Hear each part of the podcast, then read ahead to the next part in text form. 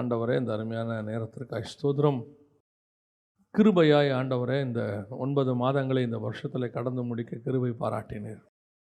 பத்தாவது மாதத்துக்குள்ளே நுழையும்படி கிருபை தந்தீங்கப்பா இந்த வருஷம் ஆரம்பிக்கும் போது எத்தனையோ விதமான கொள்ளை நோய்கள் பயங்கள் ஆண்டவரே எதிர்காலத்தை குறித்த நம்பிக்கை இல்லாத தன்மை எத்தனையோ இருந்தது ஆண்டவரே. எல்லாத்தையும் மாற்றி அமைத்து இந்த ஒன்பது மாதம் நீர் எங்களை சுகபத்திரமாய் பாதுகாத்து கொண்டீர். நடத்தி கொண்டு வந்தீரப்பா இந்த ஒன்பது மாதமும் உம்முடைய கிருபை மட்டுமே எங்களை தாங்கினது ஆண்டவரே. நாங்கள் நிற்பதும் நிர்மூலமாகாமல் இருப்பதும் உம்முடைய கிருபை மட்டும் ஆண்டவரே. இந்த ஒன்பது மாதத்தில் எத்தனையோ பேர் பூமியை விட்டு கடந்து போனாங்க ஆண்டவரே. எத்தனையோ பேர் வியாதிப்பட்டு போனாங்க பலவீனப்பட்டு போனாங்க. ஆனாலும் நீர் எங்களை பத்திரமாய் பாதுகாத்து கொண்டீர் தகப்பனே. எத்தனையோ பேர் பசியினால் பஞ்சத்தினால் யுத்தத்தினால் மடிந்து போனார்கள். எங்களையோ பறந்து காக்கிற பட்சியைப் போல நீர் பத்திரமாய் பாதுகாத்து கொண்டீர் ஆண்டவரே. ஆண்டவரே ஒவ்வொரு குடும்பத்தையும் நீங்கள் தான்ப்பா நடத்துக்கிறீங்க ஒவ்வொரு குடும்பத்தினுடைய அப்பம் தண்ணீர் எண்ணெய் எல்லாவற்றையும் ஆசீர்வதிக்கிறீங்க ஆண்டவரே. ஒருபோதும் நீர் கைவிடாத தேவன் என்பதை எங்களுக்கு உறுதிப்படுத்தி கொண்டே இருக்கிறீங்க ஆண்டவரே. நாங்கள் விசுவாசிக்கிறவரை இன்னார் என்று அறிந்திருக்கிறோம் என்று சொல்லப்பட்டபடி எங்கள் தேவனாகிய கர்த்தர் ஆண்டவரே கடந்த ஜனவரி மாதத்திலிருந்து இந்த ஒன்பது மாதம் முடிகிற வரைக்கும் உடைய கிருபை இறக்கம் தயவனால் மூடிக்கொண்டீங்கப்பா. செட்டைகளின் மறைவில் வைத்து கொண்டீங்க ஆண்டவரே. இதோ இப்பொழுதும் ஆண்டவரே உங்களுடைய கிருபை எங்கள் மத்தியில் இருக்கும்படி நாங்கள் செபிக்கிறோம். ஒரு குறைவில்லாதபடிக்கு நடத்துவீராக. போக வேண்டிய பாதைகளை காட்டுவீராக. ஆண்டவரே அவர்களுக்கு நியமித்தவைகளை சுதந்திரித்துக் கொள்ள கத்தர் கிருவை தருவீராக. அவர்களுக்கு விரோதமாய் உருவாக்கப்படுகிற எல்லா ஆயுதங்களும் இயேசுவின் நாமத்திலே வாய்க்காதே போவதாக. கத்தருடைய மகிமை மூடிக்கொள்ளும்படி நாங்கள் செபிக்கிறோம்.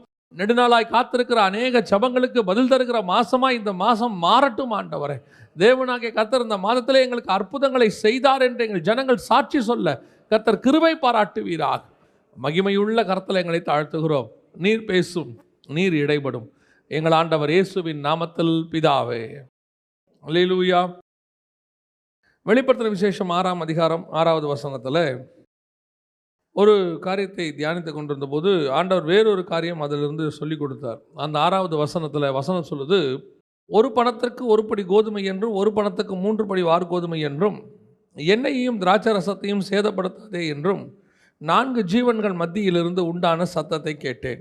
இதோடைய உண்மையான அர்த்தம் நம்ம ஏற்கனவே பல முறை எடுத்துருக்கிறோம்.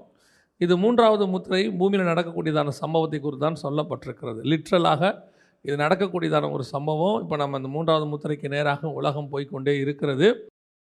கோதுமை பஞ்சம் உலகளாவிய பஞ்சமாய் மாறி இருக்கிறது அதையும் தாண்டி எண்ணெயும் திராட்சை ரசமும் இன்றைக்கி உலகத்தினுடைய மிக முக்கியமான பொருளாதார படமாக மாறி இருக்கிறது அதாவது குரூட் ஆயில் நமக்கு தெரிஞ்சிருக்கிறோம் ஒயின் எல்லாமே அங்கே இங்கிலீஷில் வந்து ஆயில் அண்ட் ஒயின்னு இருக்கும். ஸோ எல்லாமே வேதத்தில் சொல்லபடி தான் இன்றைக்கி நடந்துகிட்ருக்குது. அப்போது இது வந்து நிகழ்காலத்தில் நடக்கக்கூடியது. ரெண்டாயிரம் வருஷத்துக்கு முன்னாடி பைபிளில் சொன்னது நம்ம இந்த காலத்துக்குரியதை அங்கே சொல்லியிருக்கிறாங்க அதனால். ஆனால் நல்லா கவனிங்க இதில் சில ஆவிக்குரிய சத்தியங்களும் இருக்குது இந்த வசனத்தை ஆவிக்குரிய விதத்தில் இப்போ நம்ம தியானிக்க போகிறோம். பல நாட்களாக இதை இப்போ இதை வந்து முத்திரைகளை எடுத்துக்கிட்டு இருக்கும்போது ஆண்டவர் இதில் சில காரியங்களை சொன்னார்? என்ன அப்படின்னா உலகத்தில் எல்லாம் பாதிக்கப்படும் போது கூட தேவனாகிய கர்த்தர் ரெண்டு காரியத்தை பாதிக்கப்படாதபடி சேதப்படுத்தாதபடி இந்த பூமியிலே ஸ்பிரிச்சுவலி பாதுகாத்து கொள்வார். நல்ல கவனிங்கள் உலகத்தில் எதெல்லாம் பாதிக்கப்பட்டாலும் என்ன பாதிக்கப்பட்டாலும் சரி ரெண்டு காரியம் பாதிக்கப்படாதபடி கர்த்தர் பாதுகாத்து கொள்வார். ஒன்று என்னை இன்னொன்று திராட்சை ரசம் எண்ணெய் என்பது எதை குறிக்கிறது? அது அபிஷேகத்தை குறிக்கிறது. என் தலையை எண்ணெயினால் அபிஷேகம் பண்ணுகிறீர். எண்ணெய் என்பது அபிஷேகத்தை குறிக்கிறது. நம்ம ஒவ்வொருத்தருக்கும் பர்சுத்தாவினுடைய அபிஷேகம் என்று ஒன்று இருக்கிறது. பர்சுத்தாவியானவர் நம்மை நிரப்பி இருக்கிறார். பழைய ஏற்பாட்டில் பார்த்தீங்கன்னா ராஜாக்களுக்கு ஒரு அபிஷேகம் உண்டு ஆசாரியருக்கு ஒரு அபிஷேகம் உண்டு. ஆனால் நமக்கு ராஜாவும் ஆசாரியரமாய் கத்தரால் அழைத்திருக்கிறார். நம்ம அபிஷேகமே எப்படிப்பட்ட அபிஷேகம்? ராஜாவும் ஆசாரியருமான அபிஷேகம். அப்போ நம்ம மேலே பரிசுத்த ஆவியானவருடைய அபிஷேகம் இருக்கிறது. இந்த அபிஷேகம் என்ன நடந்தாலும் சேதப்படாதபடி பாதுகாத்து கொள்ள வேண்டும். அதுதான் கத்தை நமக்கு நியமித்தது இந்த உலகத்தில் எது வேணாலும் சேதப்படும். நம்ம விட்டு எது வேணாலும் போகும். ஏன்? நம்ம வனாந்தரத்தின் பாதையில் கூட போக வேண்டி இருக்கும் ஆனால் கர்த்தர் நமக்கு கொடுத்த அபிஷேகம் ஒரு நாளும் நம்ம விட்டு சேதப்படாது. சேதப்படாதபடி பாதுகாத்து கொள்ளணும். அதான் ஆண்டவர் சொல்கிறார் ஒரு வசனம் சொல்லுது அழைத்த அழைப்பும் கிருவாவரங்களும் மாறாதவைகள். கர்த்தர் உனக்கு கொடுத்த அழைப்பாக இருக்கட்டும் அபிஷேகமாக இருக்கட்டும். ஸ்பிரிச்சுவல் பிளெஸ்ஸிங்ஸ் இது ஒரு நாளும் என்ன செய்யாது? மாறாது. ஆபிரகாமுக்கு கர்த்தர் தேசத்தை கொடுக்கிறார். ஆண்டவர் தேசத்தை நீ சுதந்திரித்துக் கொள்வாயின்னு சொன்னார். தேசத்தை கொடுக்குறார். ஆனால் அதற்கு பிறகு அவன் தோண்டின துறவுகளை அமலேக்கியர் வந்து என்ன அபிமலேக்கு என்ன பண்ணிட்டாரு? தூர்த்து போட்டார். ஆனால் அதற்கு பிறகு நீங்கள் பார்த்தீங்கன்னா ஈசாக்கு வேறொரு துறவு அவருக்கு அவர் தோண்டிக்கிறார் சரி ஈசாக்குடைய உலக பிரகாரமான ஆசீர்வாதம் யாக்கோபுக்கு போச்சான்னு பார்த்தீங்கன்னா ஈசாக்கு விதை விதைக்கிறவராக இருந்தார். யாக்கோபு சிரியா தேசத்தில் ஆடு மேய்க்கிறவராக இருந்தார். அவர் தான் அங்கே போய் சம்பாதிக்கிறார் பெரிய பரிவாரம். அவர் சம்பாதிச்சுட்டு தான் இங்கே வர்றார். ஸோ தேவன் சொன்ன ஆசீர்வாதம் என்பது உலக பிரகாரமாக அல்ல ஆனால் ஆபிரகாமுக்கு ஒரு அபிஷேகம் இருந்தது. ஆவிக்குரிய blessing ஒன்று இருந்தது. அதை ஈசாக்கை விட்டு யாராலும் எடுக்க முடியாது. அது அப்படியே ஈசாக்கு மேலே வந்துடும் ஈசாக்கு கொடுக்கப்பட்ட அந்த அபிஷேகம் யாக்கோபுக்கு வந்துடும் கர்த்தர் சொல்கிறாரு உன் தகப்பனோடு பண்ணின நான் உடன்படிக்கையை உன்னோடும் செய்வேன். அவர் தேசத்தை மட்டுமல்ல உலக பிரகாரமான தேசத்தையோ உலக பிரகாரமான ஆசீர்வாதத்தை சொல்லவில்லை. அதை மட்டும் சொல்லலை அவர் சொல்கிறது ஸ்பிரிச்சுவல் blessing.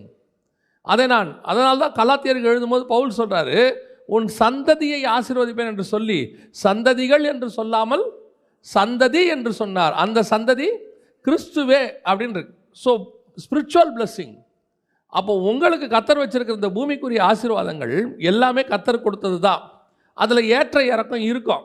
நிறைய பேர் என்ன நினச்சிக்கிறாங்க அப்படின்னா அப்படி தான் போதிக்கிறாங்க சிலர். நீங்கள் இயேசுக்கிட்ட வந்துட்டீங்கன்னா உங்களுக்கு வந்து பிரச்சனையே இருக்காது உபத்திரவமே இருக்காது அப்படிலாம் சொல்கிறாங்க ஏற்ற இறக்கம் எல்லாத்துலேயும் இருக்கும். ஏறி இறங்கிக்கிட்டு தான் இருக்கும். நம்ம வாழ்கிற வாழ்க்கை ஸ்டைலுக்கு ஏற்ற மாதிரி தான் எல்லாமே அமையும். நீங்கள் நல்ல ஸ்பிரிச்சுவல் ஆளாக இருந்து ஆண்டவர் உங்களுக்கு ஒரு கடையை கொடுத்து நீங்கள் கடையில் டெய்லி தூங்கி பாருங்கள் கடை என்ன ஆகுதுன்னு தெரியும். கர்த்தர் என்னை ஆசீர்வதிப்பாருன்ட்டு நீங்கள் தூங்கி தான் பாருங்களேன் கடையில். ஆண்டவர் சோம்பேறியை ஆசீர்வதிக்கிறது இல்லை. நான் ஆசீர்வதிக்கப்பட்டேன் ஏன்? நீங்கள் ஊழியத்துக்கே வந்துருங்க. அபிஷேகமே பெற்றுருங்க. ஊழியமே வந்துடுங்க ஊழியத்துக்கு வந்துட்டு நான் ஜோம் பண்ணுவேன். நான் ஜோம் பண்ணுவேன். வீட்டில் உட்காந்து ஜோம் பண்ணிகிட்டே இருங்க. வேலைக்காகாது ஆண்டவர் பார்ப்பாரு நீ ஜெபம் பண்ணோம் இறங்கி வேலையும் செய்யணும்.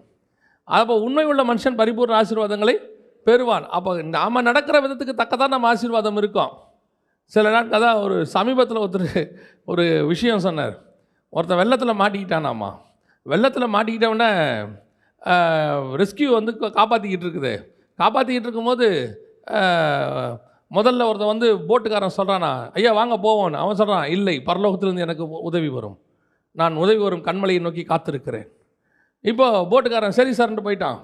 அடுத்து இவர் ஜோ பண்ணிகிட்டே இருக்கிறார். ஆண்டவரை சோத்திரம் சோத்திரம். எப்படியும் நீர் வருவீர் ஆண்டவரை. நான் உங்களுடைய கரத்தை பார்ப்பேன். அடுத்து ஒரு ஹெலிகாப்டர் வந்துச்சா? ஹெலிகாப்டர் வந்து அவன் ஏணியெல்லாம் போட்டு சார் ஏறுங்க ஏறுங்க. இல்லை நான் ஒத்தாசை வரும் பருவத்துக்கு நேராக என் கண்களை ஏறெடுக்கிறேன். எனக்கு ஒரு ஆசீர்வாதம் வரும். நான் காத்திருக்கிறேன். பரலோகத்திலேருந்து எனக்கு உதவி வரும். அப்புறம் ஹெலிகாப்டரும் போயிருச்சு. தண்ணி முங்கிருச்சு ஆள் செத்துருச்சு. பரலோகத்துக்கு போயிட்டாரு. போகும்போது கண்ட ஆண்டவரே கடைசி நிமிஷம் வரைக்கும் உங்களை கூப்பிட்டேனே ஏன் வரல? ஆண்டவர் சொன்னாரா நான் தானடா போட்டையும் ஹெலிகாப்டரையும் அனுப்பி விட்டேன். நீ கேட்ட நான் அனுப்பிவிட்டேன் நீயே அதில் ஏறி போல. பல நேரங்களில் கத்தர் உலக பிரகாரமான ஆசீர்வாதங்களை தருவார். அதை தக்க வைத்துக் கொள்வது நம்முடைய கையில் தான் இருக்குது. நாம தான் அதுக்கு வந்து உழைக்கணும். நாம தான் அதுக்கு வேலை பார்க்கணும். கத்தர் பார்த்து கொள்வார்னு சொன்னால் அந்த ஆசீர்வாதம் நிற்காது பாருங்கள் ஆனால் எந்த ஆசீர்வாதம் உன் மேலே நிற்கும் தெரியுமா? கர்த்தர் உனக்கு ஒரு ஆவிக்குரிய பிளஸ்ஸிங் கொடுத்து வச்சுருக்கிறார். அதையுமே நீ உற்சாகமாக செய்யணும். எழுந்து நடனா நடக்கணும். இல்லை ஆண்டவரே முட்டி வலி வந்துருச்சு நான் நடக்க முடியாது மூவ் தடவி இருக்கிறேன் ஈக்கோலிப்டஸ் தைலம் போட்டிருக்கிறேன் முடியாதுன்னா முடியாது. ஆண்டவர் எழுந்து நட நான் தேசத்தை சுதந்திரத்தை கொள்வேன்னா இப்போ இருக்கிறவங்க என்ன சொல்லுவோம்? நம்மளாம் தான் அவனுக்கு அன்றைக்கி எழுபத்தஞ்சு வயசு. இன்றைக்கி நம்ம என்ன சொல்லுவோம்? சான்ஸே இல்லை ஆண்டவர். நான் சொல்கிறேன் இன்றைக்கி நாற்பதே முடியாது. இந்த இந்த டிக்கெட்டெல்லாம் கூப்பிட்டு நீங்கள் சொல்லி பாருங்கள் நீ எழுந்து நட நீ தேசத்தை சுதந்திரத்துக்கு உள்ள சான்ஸே இல்லை. எங்கே நடக்க சொல்கிறீங்க நீ நடக்கிற நீளம் மட்டும் எவ்வளவோ அதை நான் உனக்கு தருவேன். ரூமை விட்டே வெளியே வராது அது. கடைசி வரைக்கும் அதுக்கு பத்துக்கு பத்து தான் நிறைய பேர் ஏன் ஒன்றுமே இல்லாமல் ஆறுக்கு மூணுலேயே சாவுறான்? அவன் நடந்தது அவ்வளோதான் ஆண்டவர் நமக்கு கொடுத்துருக்கிற பிளஸ்ஸிங் ஆவிக்குரிய பிளஸ்ஸிங் அது சேதப்படக்கூடாது. ஆண்டவர் சொல்கிறார் சேதப்படுத்தாதபடிக்கு என்ன செய்? பார்த்துக்கோ அப்படிங்கிறார். சேதப்படுத்தாதேன்னு சொல்கிறார் அப்போ ஆண்டவர் நமக்கு சில ஸ்பிரிச்சுவல் பிளஸ்ஸிங் கொடுத்துருக்கிறார். அது சேதப்படும். சேதப்படுத்தாதேன்றார். சேதப்படுத்தாதனா என்ன அர்த்தம்? படுன்னு அர்த்தம். எப்போ அவன் பிளஸ்ஸிங் வந்து ஸ்பிரிச்சுவல் பிளஸ்ஸிங் நான் பேசுகிறது எல்லாமே ஸ்பிரிச்சுவல் பிளஸ்ஸிங்கை குறித்து. எப்பொழுது உன்னுடைய ஸ்பிரிச்சுவல் பிளஸ்ஸிங் சேதப்படுது? உங்களுடைய ஆவிக்குரிய ஆசீர்வாதம் அல்லது ஆவிக்குரிய அபிஷேகமானது கத்தர் கொடுத்ததானது எப்பொழுது சேதப்படுது? சேதப்படுறதுக்கு என்ன வாய்ப்பு இருக்கிறது? அப்படின்னு கேட்டிங்கன்னு சொன்னால் வாசிங்க. பிரசங்கியின் புஸ்தகம் பத்தாம் அதிகாரம் ஒன்றாவது வசனத்தை வாசிங்க. பத்து ஒன்றை வாசிங்க. செத்த ஈக்கள் தைலக்காரனுடைய பரிமள தைலத்தை நாரி கெட்டு போக பண்ணும். செத்த ஈ என்ன செய்யுமா? செத்த ஈ என்ன செய்யுமா? தைலத்தை நாரி போக பண்ணும். பல நேரத்தில் கத்தர் எனக்கு நம்ம கொடுத்துருக்கிற அபிஷேகம் சின்ன சின்ன விஷயங்களால். நீங்கள் உங்களை ப பிசாசு வீழ்த்துறதுக்கு நம்ம நினச்சிக்கக்கூடாது பிசாசு நம்மளை வீழ்த்துறதுக்கு ஒவ்வொரு ட்ரிப்பும் சர்பத்தின் வடிவில் வந்து பழத்தை சாப்பிட சொல்லுவான்னு தெரிஞ்சுக்கூடாது பிசாசு நம்மளை வீழ்த்துறதுக்கு சின்ன சின்ன விஷயம். கேஆசிக்கு ரெண்டே வெள்ளி பணம். கேஆசிக்கு ரெண்டு வெள்ளி பணம். நீங்கள் யூதாஸுக்கு முப்பது வெள்ளி பணம். ஒவ்வொருத்தருக்கும் ஒவ்வொன்று அவ்வளோதான் ஏசாவுக்கு ஒரு டம்ளர் கூழ். இவ்வளோதான் எங்கேயாவது ஒரு சின்ன சின்ன விஷயம் ஒரு செத்த ஈயை வச்சுருப்பான். இந்த ஈ இருக்குது பாருங்க அது அப்படியே பறந்து வந்துட்டுருக்கோம். நம்ம சில நேரத்தில் அந்த சின்ன ஈ தானே நம்ம வாழ்க்கையில் சின்ன பாவத்தை அனுமதி கொடுத்துக்கிட்டே இருப்போம். இது சின்னது தானே இது சின்ன விஷயம் தானே. ஏன்னா நம்ம பார்வைக்கு அது எப்படி இருக்குது? சின்னதாக இருக்குது. நம்ம தான் திரிச்சு வச்சுருக்கிறோம். சின்ன பாவம் பெரிய பாவம். பைபிளில் சின்ன பாவம் பெரிய பாவமே கிடையாது. பைபிளில் ரெண்டே பாவம் தான். ஒன்று மரணத்துக்கு ஏதுவான பாவம் இன்னொன்று மரணத்துக்கு ஏதுவல்லாத பாவம். பைபிளில் ரெண்டு பாவம் தான் இருக்குது. நம்ம தான் எப்படி வச்சுருக்கிறோம்? சின்ன பாவம் பெரிய பாவம். உங்களுக்கு தெரியுமா? பொய் சொல்கிறது சின்ன பாவமா பெரிய பாவமா நமக்கு? நம்ம ஆட்களில் வேறு சில ஆட்கள்லாம் சொல்லுவாங்க அது எப்படி பொய் சொல்லாமல் இருக்க முடியும்? அதில் வேறு அவங்க ஒரு எக்ஸ்கியூஸ் வச்சுருக்காங்க. தேவைப்பட்டால் சொல்லிக்கலாம். இல்லையா? இப்போது நம்மளை பொறுத்த வரைக்கும் பொய் என்னது? எப்படி இருக்குது? சின்னது. பொய் சொல்லாமல் எப்படிங்க லைஃப்பை ஓட்ட முடியும்? ஆனால் வசனம் சொல்லுது பொய் தான் பிசாசோடைய பிரதானமான குவாலிஃபிகேஷன் அவன் அவன் எதுக்கு அப்பாவான் பொய்க்கு பிதாவாக இருக்கிறான். அவன் அவன் ஒரு ஆள்கிட்ட எதை நம்ம இம்பார்ட்டன்ஸ்னு சொல்கிறோமோ அதை தான் அந்த ஆளை பற்றி நம்ம ஐடென்டிஃபிகேஷன் கொடுப்போம். எது இம்பார்ட்டண்ட்டாக சொல்லுவோம். அப்போ பிசாஸோட இம்பார்ட்டன்ட் எது? பைபிள் எது சொல்லுது? பொய் அப்படின்னு இருக்கு. ஆனால் நம்ம பார்வைக்கு பொய் எப்படி இருக்குது? அப்போ நம்மகிட்ட இந்த சின்ன பெருசுலாம் நம்ம தான் வச்சுருக்கிறோம். கர்த்தர் பார்வைக்கு அப்படி கிடையவே கிடையாது. நீ நினைக்கிற சின்ன காரியம் உன்னுடைய மொத்த மொத்த தைலத்தையும் நாரி போக பண்ணும். உன் அபிஷேகத்தை கெடுத்துரும். பல நேரங்களில் அதுதான் நம்ம நடக்கிறோம். ஒரு சிலர்லாம் பார்த்தீங்கன்னா எல்லா விஷயத்துலையும் நல்லது செய்வாங்க. ஒ- ஏதாவது ஒரு குறை இருக்கும். அந்த குறை அவங்களுடைய மொத்த கேரக்டரிங் எடுத்துரும் அவங்கள பற்றி அது மட்டும் தான் நிற்கும் நீங்கள் பைபிளில் உதாரணம் எடுத்துக்கோங்க. எனக்கு அந்த அம்மாவை வந்து இப்போ ஆச்சரியமாக பார்ப்பேன் யாருன்னா யோபுவின் மனைவி. யோபுவின் மனைவி இருக்காங்க இல்லையா? அந்த அம்மா வந்து அந்த அம்மாட்ட இருக்க குவாலிட்டிஸ் எல்லாம் நல்லா கவனிச்சுட்டே வாங்களேன் அந்த அம்மா ஒரு தடவை தான் ஒரே ஒரு வார்த்தை தான் பேசுச்சு. அது லைஃப்லேயே அந்த ஒரு வார்த்தை தான் பேசுச்சு. தேவனை தூஷித்து ஜீவனை விடும். இது பிசாசு சொன்னது. பிசாசு ஆண்டவர்கிட்ட சொன்னது. அதே வார்த்தை இந்த அம்மா இங்கே சொல்லிருச்சு. ஓகே அது தவிர்த்து அந்த அம்மாவை எடுத்துக்கோங்க. இந்த ஃப்ரெண்ட்ஸ் இருக்கிறானே அவன் எத்தனை அதிகாரம் பேசினான்? கட்சியில் யோபுவை புலம்பு விட்டுட்டான். இப்போ யோபுவாவது இந்த வார்த்தை சொன்னோன்னு அந்த அம்மாவை தப்பாக எடுத்துக்கல. பைத்தியக்காரி மாதிரி பேசாது. ஏன்னா அந்த அம்மா அப்படி தான் எப்பவும் பேசும் போல. சரி அவன் அதை ரொம்ப சீரியஸாகவே என்ன செய்யல? அதை அவனை ஹர்ட் பண்ணவே இல்லை. ஏன்னா அதை அப்படி தான் பேசும். அவனுக்கு அது ரொம்ப சகஜமாகி போச்சு. ஆனால் நீங்கள் அந்த அம்மாவுடைய குட் குவாலிட்டிஸ் எடுத்து பாருங்கள் யோபுவோட சரீரம் முழுக்க பருவாக மாறிடுச்சு அவன் சுரண்டான் கர்த்தர் இப்போ அவனை ஆசீர்வதிச்சிட்டாரு. ஆனாலும் தழும்புகள் உடம்புல என்ன செய்யும்? இருக்கும். இவ்வளோ காரியங்கள் நடந்துச்சு. எல்லாம் போச்சு. ஆனால் அந்த அம்மா மட்டும் அவனை விட்டு போவே இல்லை கட்சி வரைக்கும். அவன் மேலே நாத்தம் எடுத்துருச்சு சுரண்ட ஆரம்பிச்சாச்சு மண்ணை தூக்கி தலை மேலே புழுதியை போட்டாச்சு எல்லாம் முடிஞ்சிருச்சு. ஆனால் அந்த அம்மா அவனை விட்டு கடைசி வரைக்கும் என்ன செய்யலை? போகவே இல்லை. திட்டிச்சே என்னமோ சில அம்மா கிட்ட ஒரு நல்ல குணம். திட்டிக்கிட்டே சோறை போட்டுரும். வந்து கொட்டிக்க. ஆனால் செஞ்சு வச்சிரும். இல்லையா? அந்த அதுவும் நம்ம சாப்பிடாம படுத்தோம்னா இன்னும் டென்ஷன் ஆயிரும். இல்லை? இப்போ எதுக்கு இப்படி சாப்பிடாம படுத்துருக்க? ரொம்ப ரோசம்தான். தின்னு. அப்படின்னு. தூங்கவும் விடாது அன்பில் வந்து இதெல்லாம் உச்சன்னு வச்சுக்கோங்க. டிக்டேட்டர்ஷிப் இதெல்லாம். இதெல்லாம் எங்கே போய் நிற்கிறதுனே தெரியாது நமக்கு. அப்போ அந்த அம்மா அந்த மாதிரி போவே இல்லை விட்டு. அவனை விட்டு அது போகவே இல்லை. அதுக்கப்புறம் பெரிய ஆச்சரியம் என்னென்னா அடுத்த பத்து குழந்தை பிறந்திருக்கு. யாருக்கு? யோபுவுக்கு. அந்த பத்து குழந்தையும் யார் வழியே தான் பிறந்துச்சு? அந்த அம்மா வழியே தான் பிறந்துச்சு. அப்படின்னா அந்த அம்மா அவனை விட்டு என்ன செய்யல? போகலை. அப்போ யோபுவுக்கும் அன்பு இருக்குது அந்த அம்மாவுக்கு அன்பு இருக்கு. ஆனால் இவ்வளவு அன்பு இருந்து பத்து வருஷம் கூட இருந்து கஷ்டத்தில் இருந்து எல்லாம் போச்சு. ஆனாலும் நம்ம போல பாருங்க. திட்டுச்சு. இதுக்கு மேலே எதுக்கு நீ உயிரோட இருக்கிற? அப்படின்னு திட்டுச்சு. அதில் எந்த மாற்று கருத்தும் இல்லை. ஆனால் போல பாருங்க கடைசி வரைக்கும். சிலதெல்லாம் இப்போ இஷ்டத்துக்கு வந்ததெல்லாம் உடனே என்ன பண்ணுது? வாயில் வர்றதே அதுக்கு என்ன வருது? நம்ம பிரிஞ்சுருவோம். நமக்கு செட் ஆகாது. டிவோர்ஸ் பண்ணிடலாம் அப்படின்னு அந்த அம்மா எல்லாம் போன பிறகும் மொத்தமும் போச்சு சரீரம் போச்சு. வீட்டுக்காருக்கு நாற்றம் எடுக்க ஆரம்பிச்சிருச்சு பாடி. இப்போல்லாம் பெட் சோர்லாம் வந்துச்சுன்னா கவனிக்க ஆளே கிடையாது பாருங்க. அந்த காலத்தில் அந்த அம்மா அதெல்லாம் பொறுத்துக்கிட்டு பத்து குழந்தையும் பெற்றெடுத்திருக்கு. அதுக்கப்புறம் அவ்வளோத்துலேயும் கூடவே இருந்திருக்குது. ஆனால் இவ்வளவு நல்ல குணம் இருக்கிற ஒரு அம்மாவுக்கு அது எதுவுமே வெளியே தெரியாமல் இன்றைக்கும் யோபுவின் மனைவின்னு நம்ம எதை தான் சொல்கிறோம் தேவனை தூஷித்து இதுதான் செத்த ஈ. உன்னுடைய எவ்வளவு நல்ல சுபாவம் உனக்குள் காணப்பட்டாலும் கூட அதே மாதிரி தான் லோத்துவின் மனைவி. லோத்துவின் மனைவியை மாதிரி நீங்கள் ஒரு ஆளை பார்க்கவே முடியாது. டோட்டல் சோதம் கெட்டு போய் கிடக்குது. முழு சோதமும் அழிஞ்சு போயிருக்குது அடுத்த செகண்ட் அழிய போது சங்கார தூதன் வந்து நின்றுட்டான் யோசித்து பாருங்க அதில் ஒரு நீதிமான் கூட கிடையாது. ஆனால் ரெண்டு பொண்ணு அந்த அம்மா ஒழுங்காக வளர்த்துருக்கு அதில். கல்யாண வயசு வரைக்கும் அந்த பொண்ணுங்களை என்ன பண்ணியிருக்குது ஒழுங்காக வளர்த்துருக்கு. நம்ம லோத்து வளர்த்தாருன்னு சொல்ல முடியாது. ஏன்னா லோத்து எங்கே இருந்தார்? சோதோமின் வாசலில் போய் உக்காந்துக்கிட்டாரு. உள்ளே இருந்தால் அவருக்கு பிரச்சனை. ஊருக்குள்ளே இருந்தால் அவருக்கு தொல்லை. அவர் போய் சோதம் வாசலில் உட்காந்துட்டாரு ஆனால் இந்த அம்மா எங்கேயும் போகல எங்கேயுமே போகல அந்த அம்மா அந்த ரெண்டு பிள்ளைகளை வச்சுக்கிட்டு அதே வீட்டுக்குள்ளே இருக்குது நீங்கள் யோசிச்சு பாருங்கள் ஊரே கரப்டட் அந்த வீட்டில் மட்டும் ரெண்டு பொண்ணு ஒழுக்கமாக இருக்குது அதுக்கு காரணம் லோத்து மட்டும் இல்லை. அந்த அம்மாவும் தான். அந்த அம்மா இல்லாட்டி அந்த பிள்ளைங்க நிலமை என்ன? யோசிச்சு பாருங்கள் அந்த அம்மா இல்லாமல் அந்த ரெண்டு பிள்ளையோட லோத்து மலைக்கு போனார். இத்தனைக்கும் மலை என்பது கர்த்தர் சொன்ன இடம். சோதோம் அழிவுக்கு நேரான இடம். மலை கர்த்தர் சொன்ன இடம். கர்த்தர் சொன்ன இடத்தில் கூட அந்த அம்மா இல்லை பிள்ளைங்க கெட்டு போச்சு. ஆனால் இவ்வளவு நல்ல குவாலிட்டி உள்ள ஒரு அம்மா குடும்பத்தை பெஸ்ட்டாக நடத்தி இருக்குது கல்யாண வயசு வரைக்கும் பாவம் செய்யாமல் பாதுகாக்குது இப்போ முடியாது உங்களால். இது ஒன்றும் சோதம் மாதிரி அவ்வளோ கெட்டு போல. ஆனாலும் உங்களால் இன்றைக்கி பிள்ளைய வளர்க்கறதுக்கு இவ்வளோ கஷ்டப்படுறோம். சோதம்குள்ளே அந்த அம்மா ரெண்டு பிள்ளையும் அவ்வளோ பெஸ்ட்டாக வளர்த்துருக்குது. ஆனால் அந்த அம்மாவை பற்றி நம்ம பேசும்போதெல்லாம் எதை பற்றி பேசுகிறோம் அது திரும்பி பார்த்து உப்பு தூணாச்சு. திரும்பி பார்த்து உப்பு எஸ் அதுதான் அந்த செத்த. ஈ ஒரு சின்ன விஷயம் உன்னுடைய மொத்த நல்ல குவாலிட்டியும் ஒழிச்சிரும். உன்னோட சின்ன விஷயம் உன் ஊழியத்தை ஒழிச்சிரும். ஒரு சின்ன விஷயம் உன் குடும்ப வாழ்க்கையை ஒழிச்சிடும் எத்தனை பேர் செய்யக்கூடாத ஒரு சின்ன விஷயத்தை சின்ன விஷயமா தான் இருக்கும். ஏதோ கணவனுக்கும் மனைவிக்கு நடுவில் ஒரு சின்ன ஆர்கியூமெண்ட் உடனே நான் எங்கள் அப்பா வீட்டுக்கு போகிறேன் அந்தாலும் போ. அவங்க அப்பா இருக்கார்ல நீ வந்துடுமா நம்ம பார்த்துப்போம்.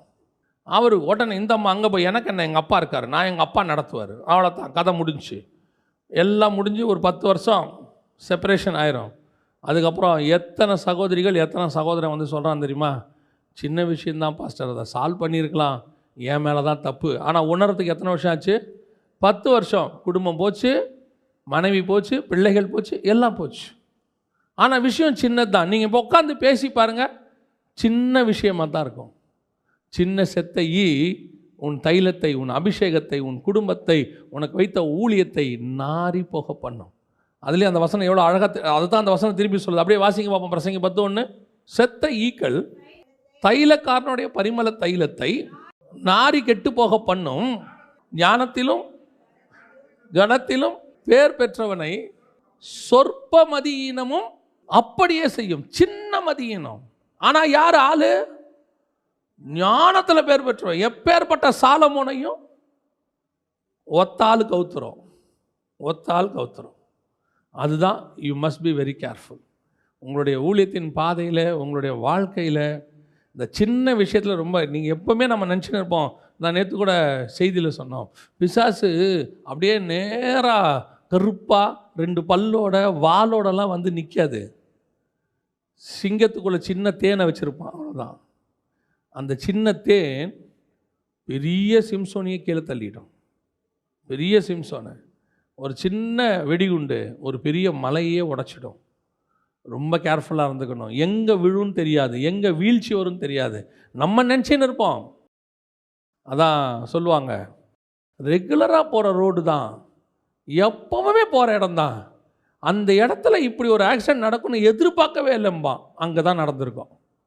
அவன் ரொட்டீனாக போகிற ரோடு தான். எப்பவும் போகிற இடம் தான். ஆனால் நான் எதிர்பார்க்கவே இல்லை. அங்கே தான் நடக்கும். நம்ம எந்த ஒரு விஷயத்திலும் ரொம்ப கேர்ஃபுல்லாக இருக்கணும்.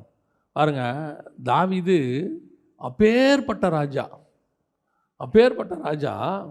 அவனை பற்றி கத்தர் சொல்லும்போது ஒரு வார்த்தையை சொன்னார். எனக்கு அது ரொம்ப ஆச்சரியமாக இருந்துச்சு. வாசிங்க.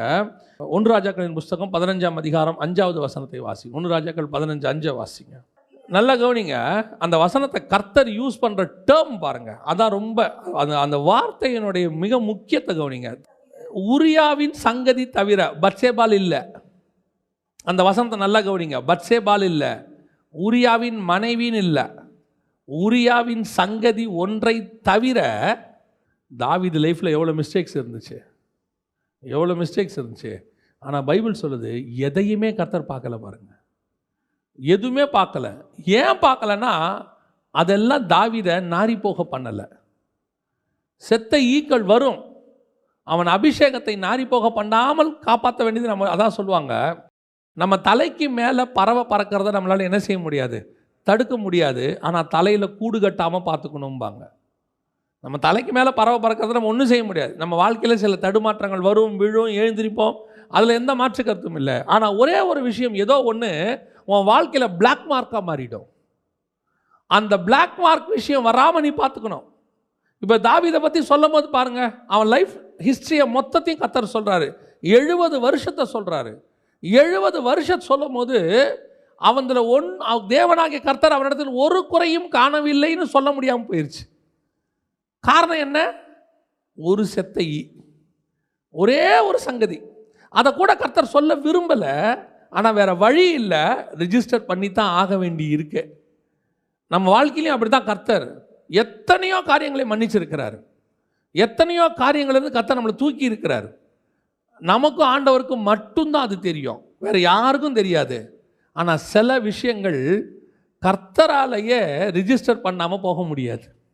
அந்த மாதிரி காரியங்கள் நம்ம செஞ்சுருவோம். அதான் பைபிள் சொல்லுது. அதை நீ செய்யக்கூடாது. எனக்கு அது ரொம்ப ஆச்சரியமாக இருந்துச்சு. அவனை எவ்வளோ அழகாக கொண்டு போகிறார் பாருங்க. அவனை அப்படியே மென்ஷன் பண்ணும்போது கூட வேறு வழி இல்லை. மென்ஷன் பண்ண வேண்டி இருக்குது ஏன்னா ப- இவன் வந்து அது நான் கூட அதை எக்ஸ்பிளைன் பண்ண விரும்பலைன்னு வச்சுக்கோங்களேன்.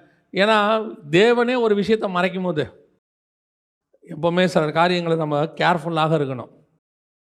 தேவன் வந்து எதையுமே சரி பண்ண விரும்புகிறவர். கூடுமான வரைக்கும் அதை மூடி சரி பண்ணிடணும்னு நினைப்பார். வெளியரங்கமாக்குறது பிசாசுடைய வேலை. புரியுதுங்களா? தேவனுடைய திட்டம் எப்பவுமே நீங்கள் பிசாசு நிர்வாணின்னு சொன்னால் இவர் ட்ரெஸ்ஸு போட்டு மூடுவார். நான் சொல்கிறது புரியுதா? பிசாசு குற்றப்படுத்தினா இவர் பறிஞ்சு பேசுவார். இந்த இடத்துல பாருங்க தேவன் எவ்வளோ அழகாக மறைச்சு பேசுகிறாரு பாருங்க. வேற வழி இல்லாமல் அதை மென்ஷன் பண்ணுறாரு மென்ஷன் பண்ணுறத கூட எவ்வளோ டிக்னிட்டியாக எவ்வளோ அழகாக அந்த உரியாவின் சங்கதியை தவிர. ஆனால் நான் என்ன சொல்கிறேன் அந்த உரியாவின் சங்கதின்னு ஒன்று வந்துருச்சு பாருங்க அவன் லைஃப் ஸ்டைல் அவன் ஹிஸ்ட்ரியில் அப்படி ஒரு மார்க் வந்துருச்சுல்ல. அந்த மார்க் நமக்கு வரக்கூடாதுங்கிற. பல நேரங்களில் அது நடக்குது. சின்ன விஷயம் சின்ன ஒரு தடுமாற்றம் உன் லைஃப்பையே மாற்றிடும் எத்தனை பேருடைய காரியங்களை நாங்கள் கேட்குறோம் தெரியுமா? ஒரு சிலருடைய காரியம்லாம் கேட்கும்போது இதெல்லாம் நடக்குமா? சொல்லுவாங்க. சினிமாவில் கூட இப்படி நடக்காதும்பாங்க. ஏன்னா கட்டுக்கதை. கட்டுக்கதையில் கூட அப்படி கட்ட முடியாது. அவ்வளவு சம்பவங்கள் நிஜ வாழ்க்கையில் நடக்குது. ஒரு சிலர்லாம் உட்காந்து பேசுகிறாங்க அவங்களுடைய லைஃப்பில் நடந்ததை சொல்லிட்டு அழுகுறாங்க எனக்கு என்ன தோணுன்னா இப்படியெல்லாம் நடக்க வாய்ப்பு இருக்குதா? நடக்குமா?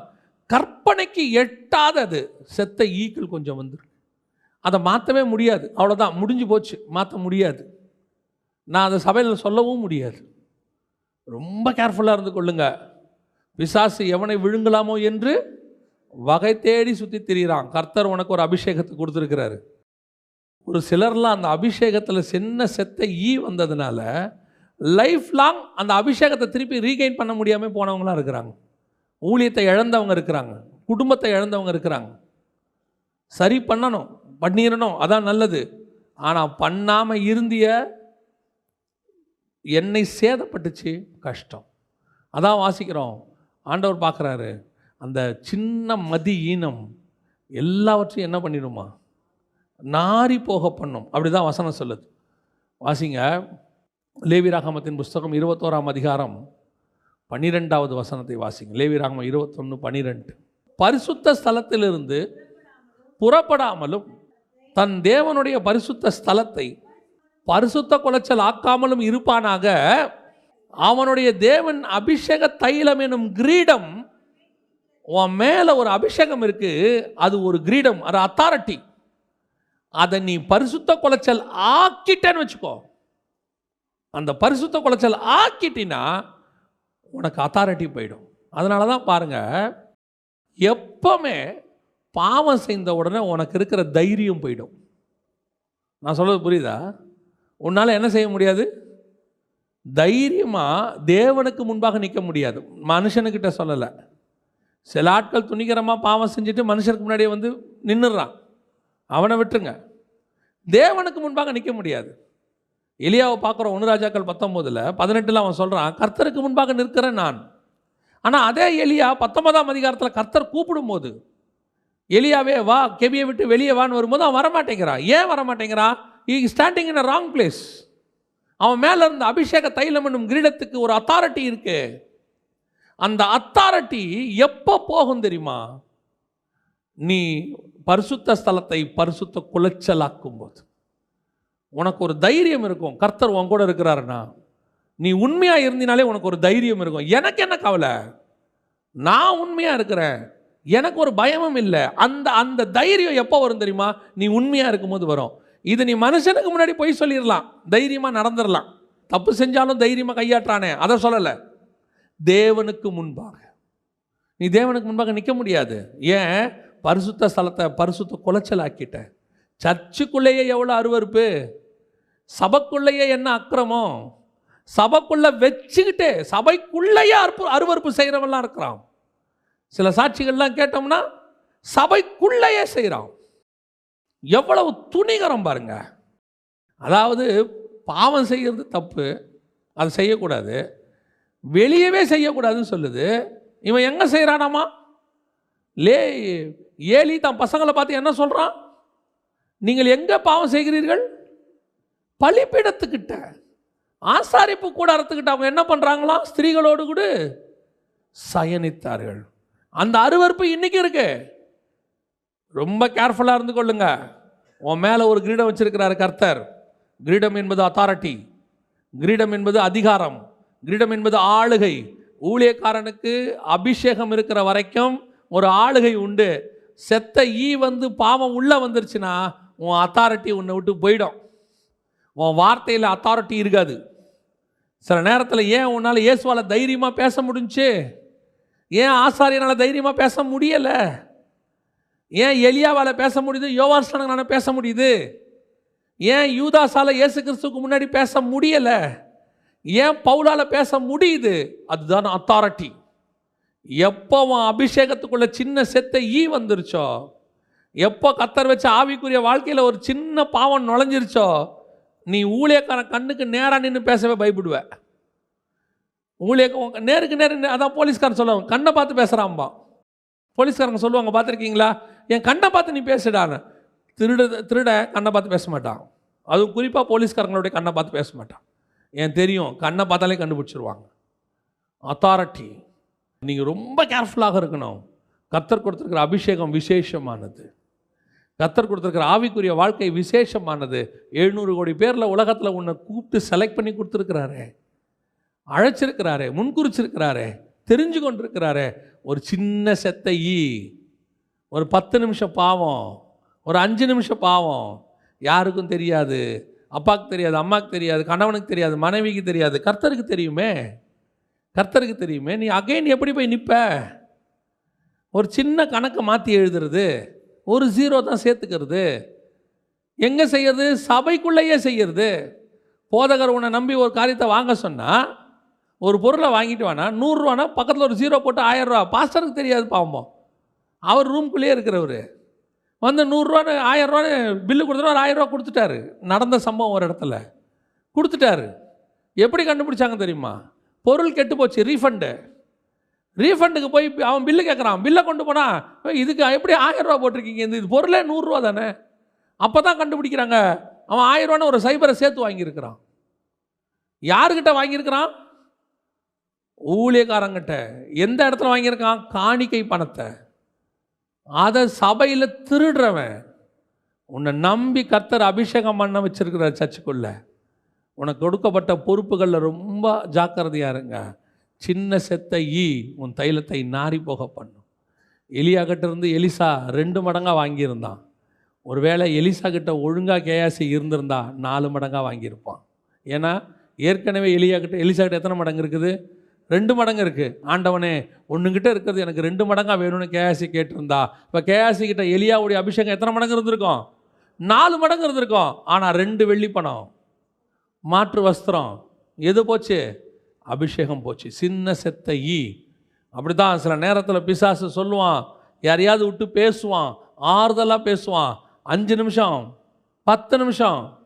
அவ்வளோதான் உன் வாழ்க்கை முடிஞ்சு போச்சு. அதுக்கப்புறம் லைஃப் லாங் சரி பண்ண முடியாத இடத்துக்கு பாவம் போயிடும். ரொம்ப க அந்த அந்த இடத்த நீ தாண்டிட்டேன்னு வச்சுக்கோ.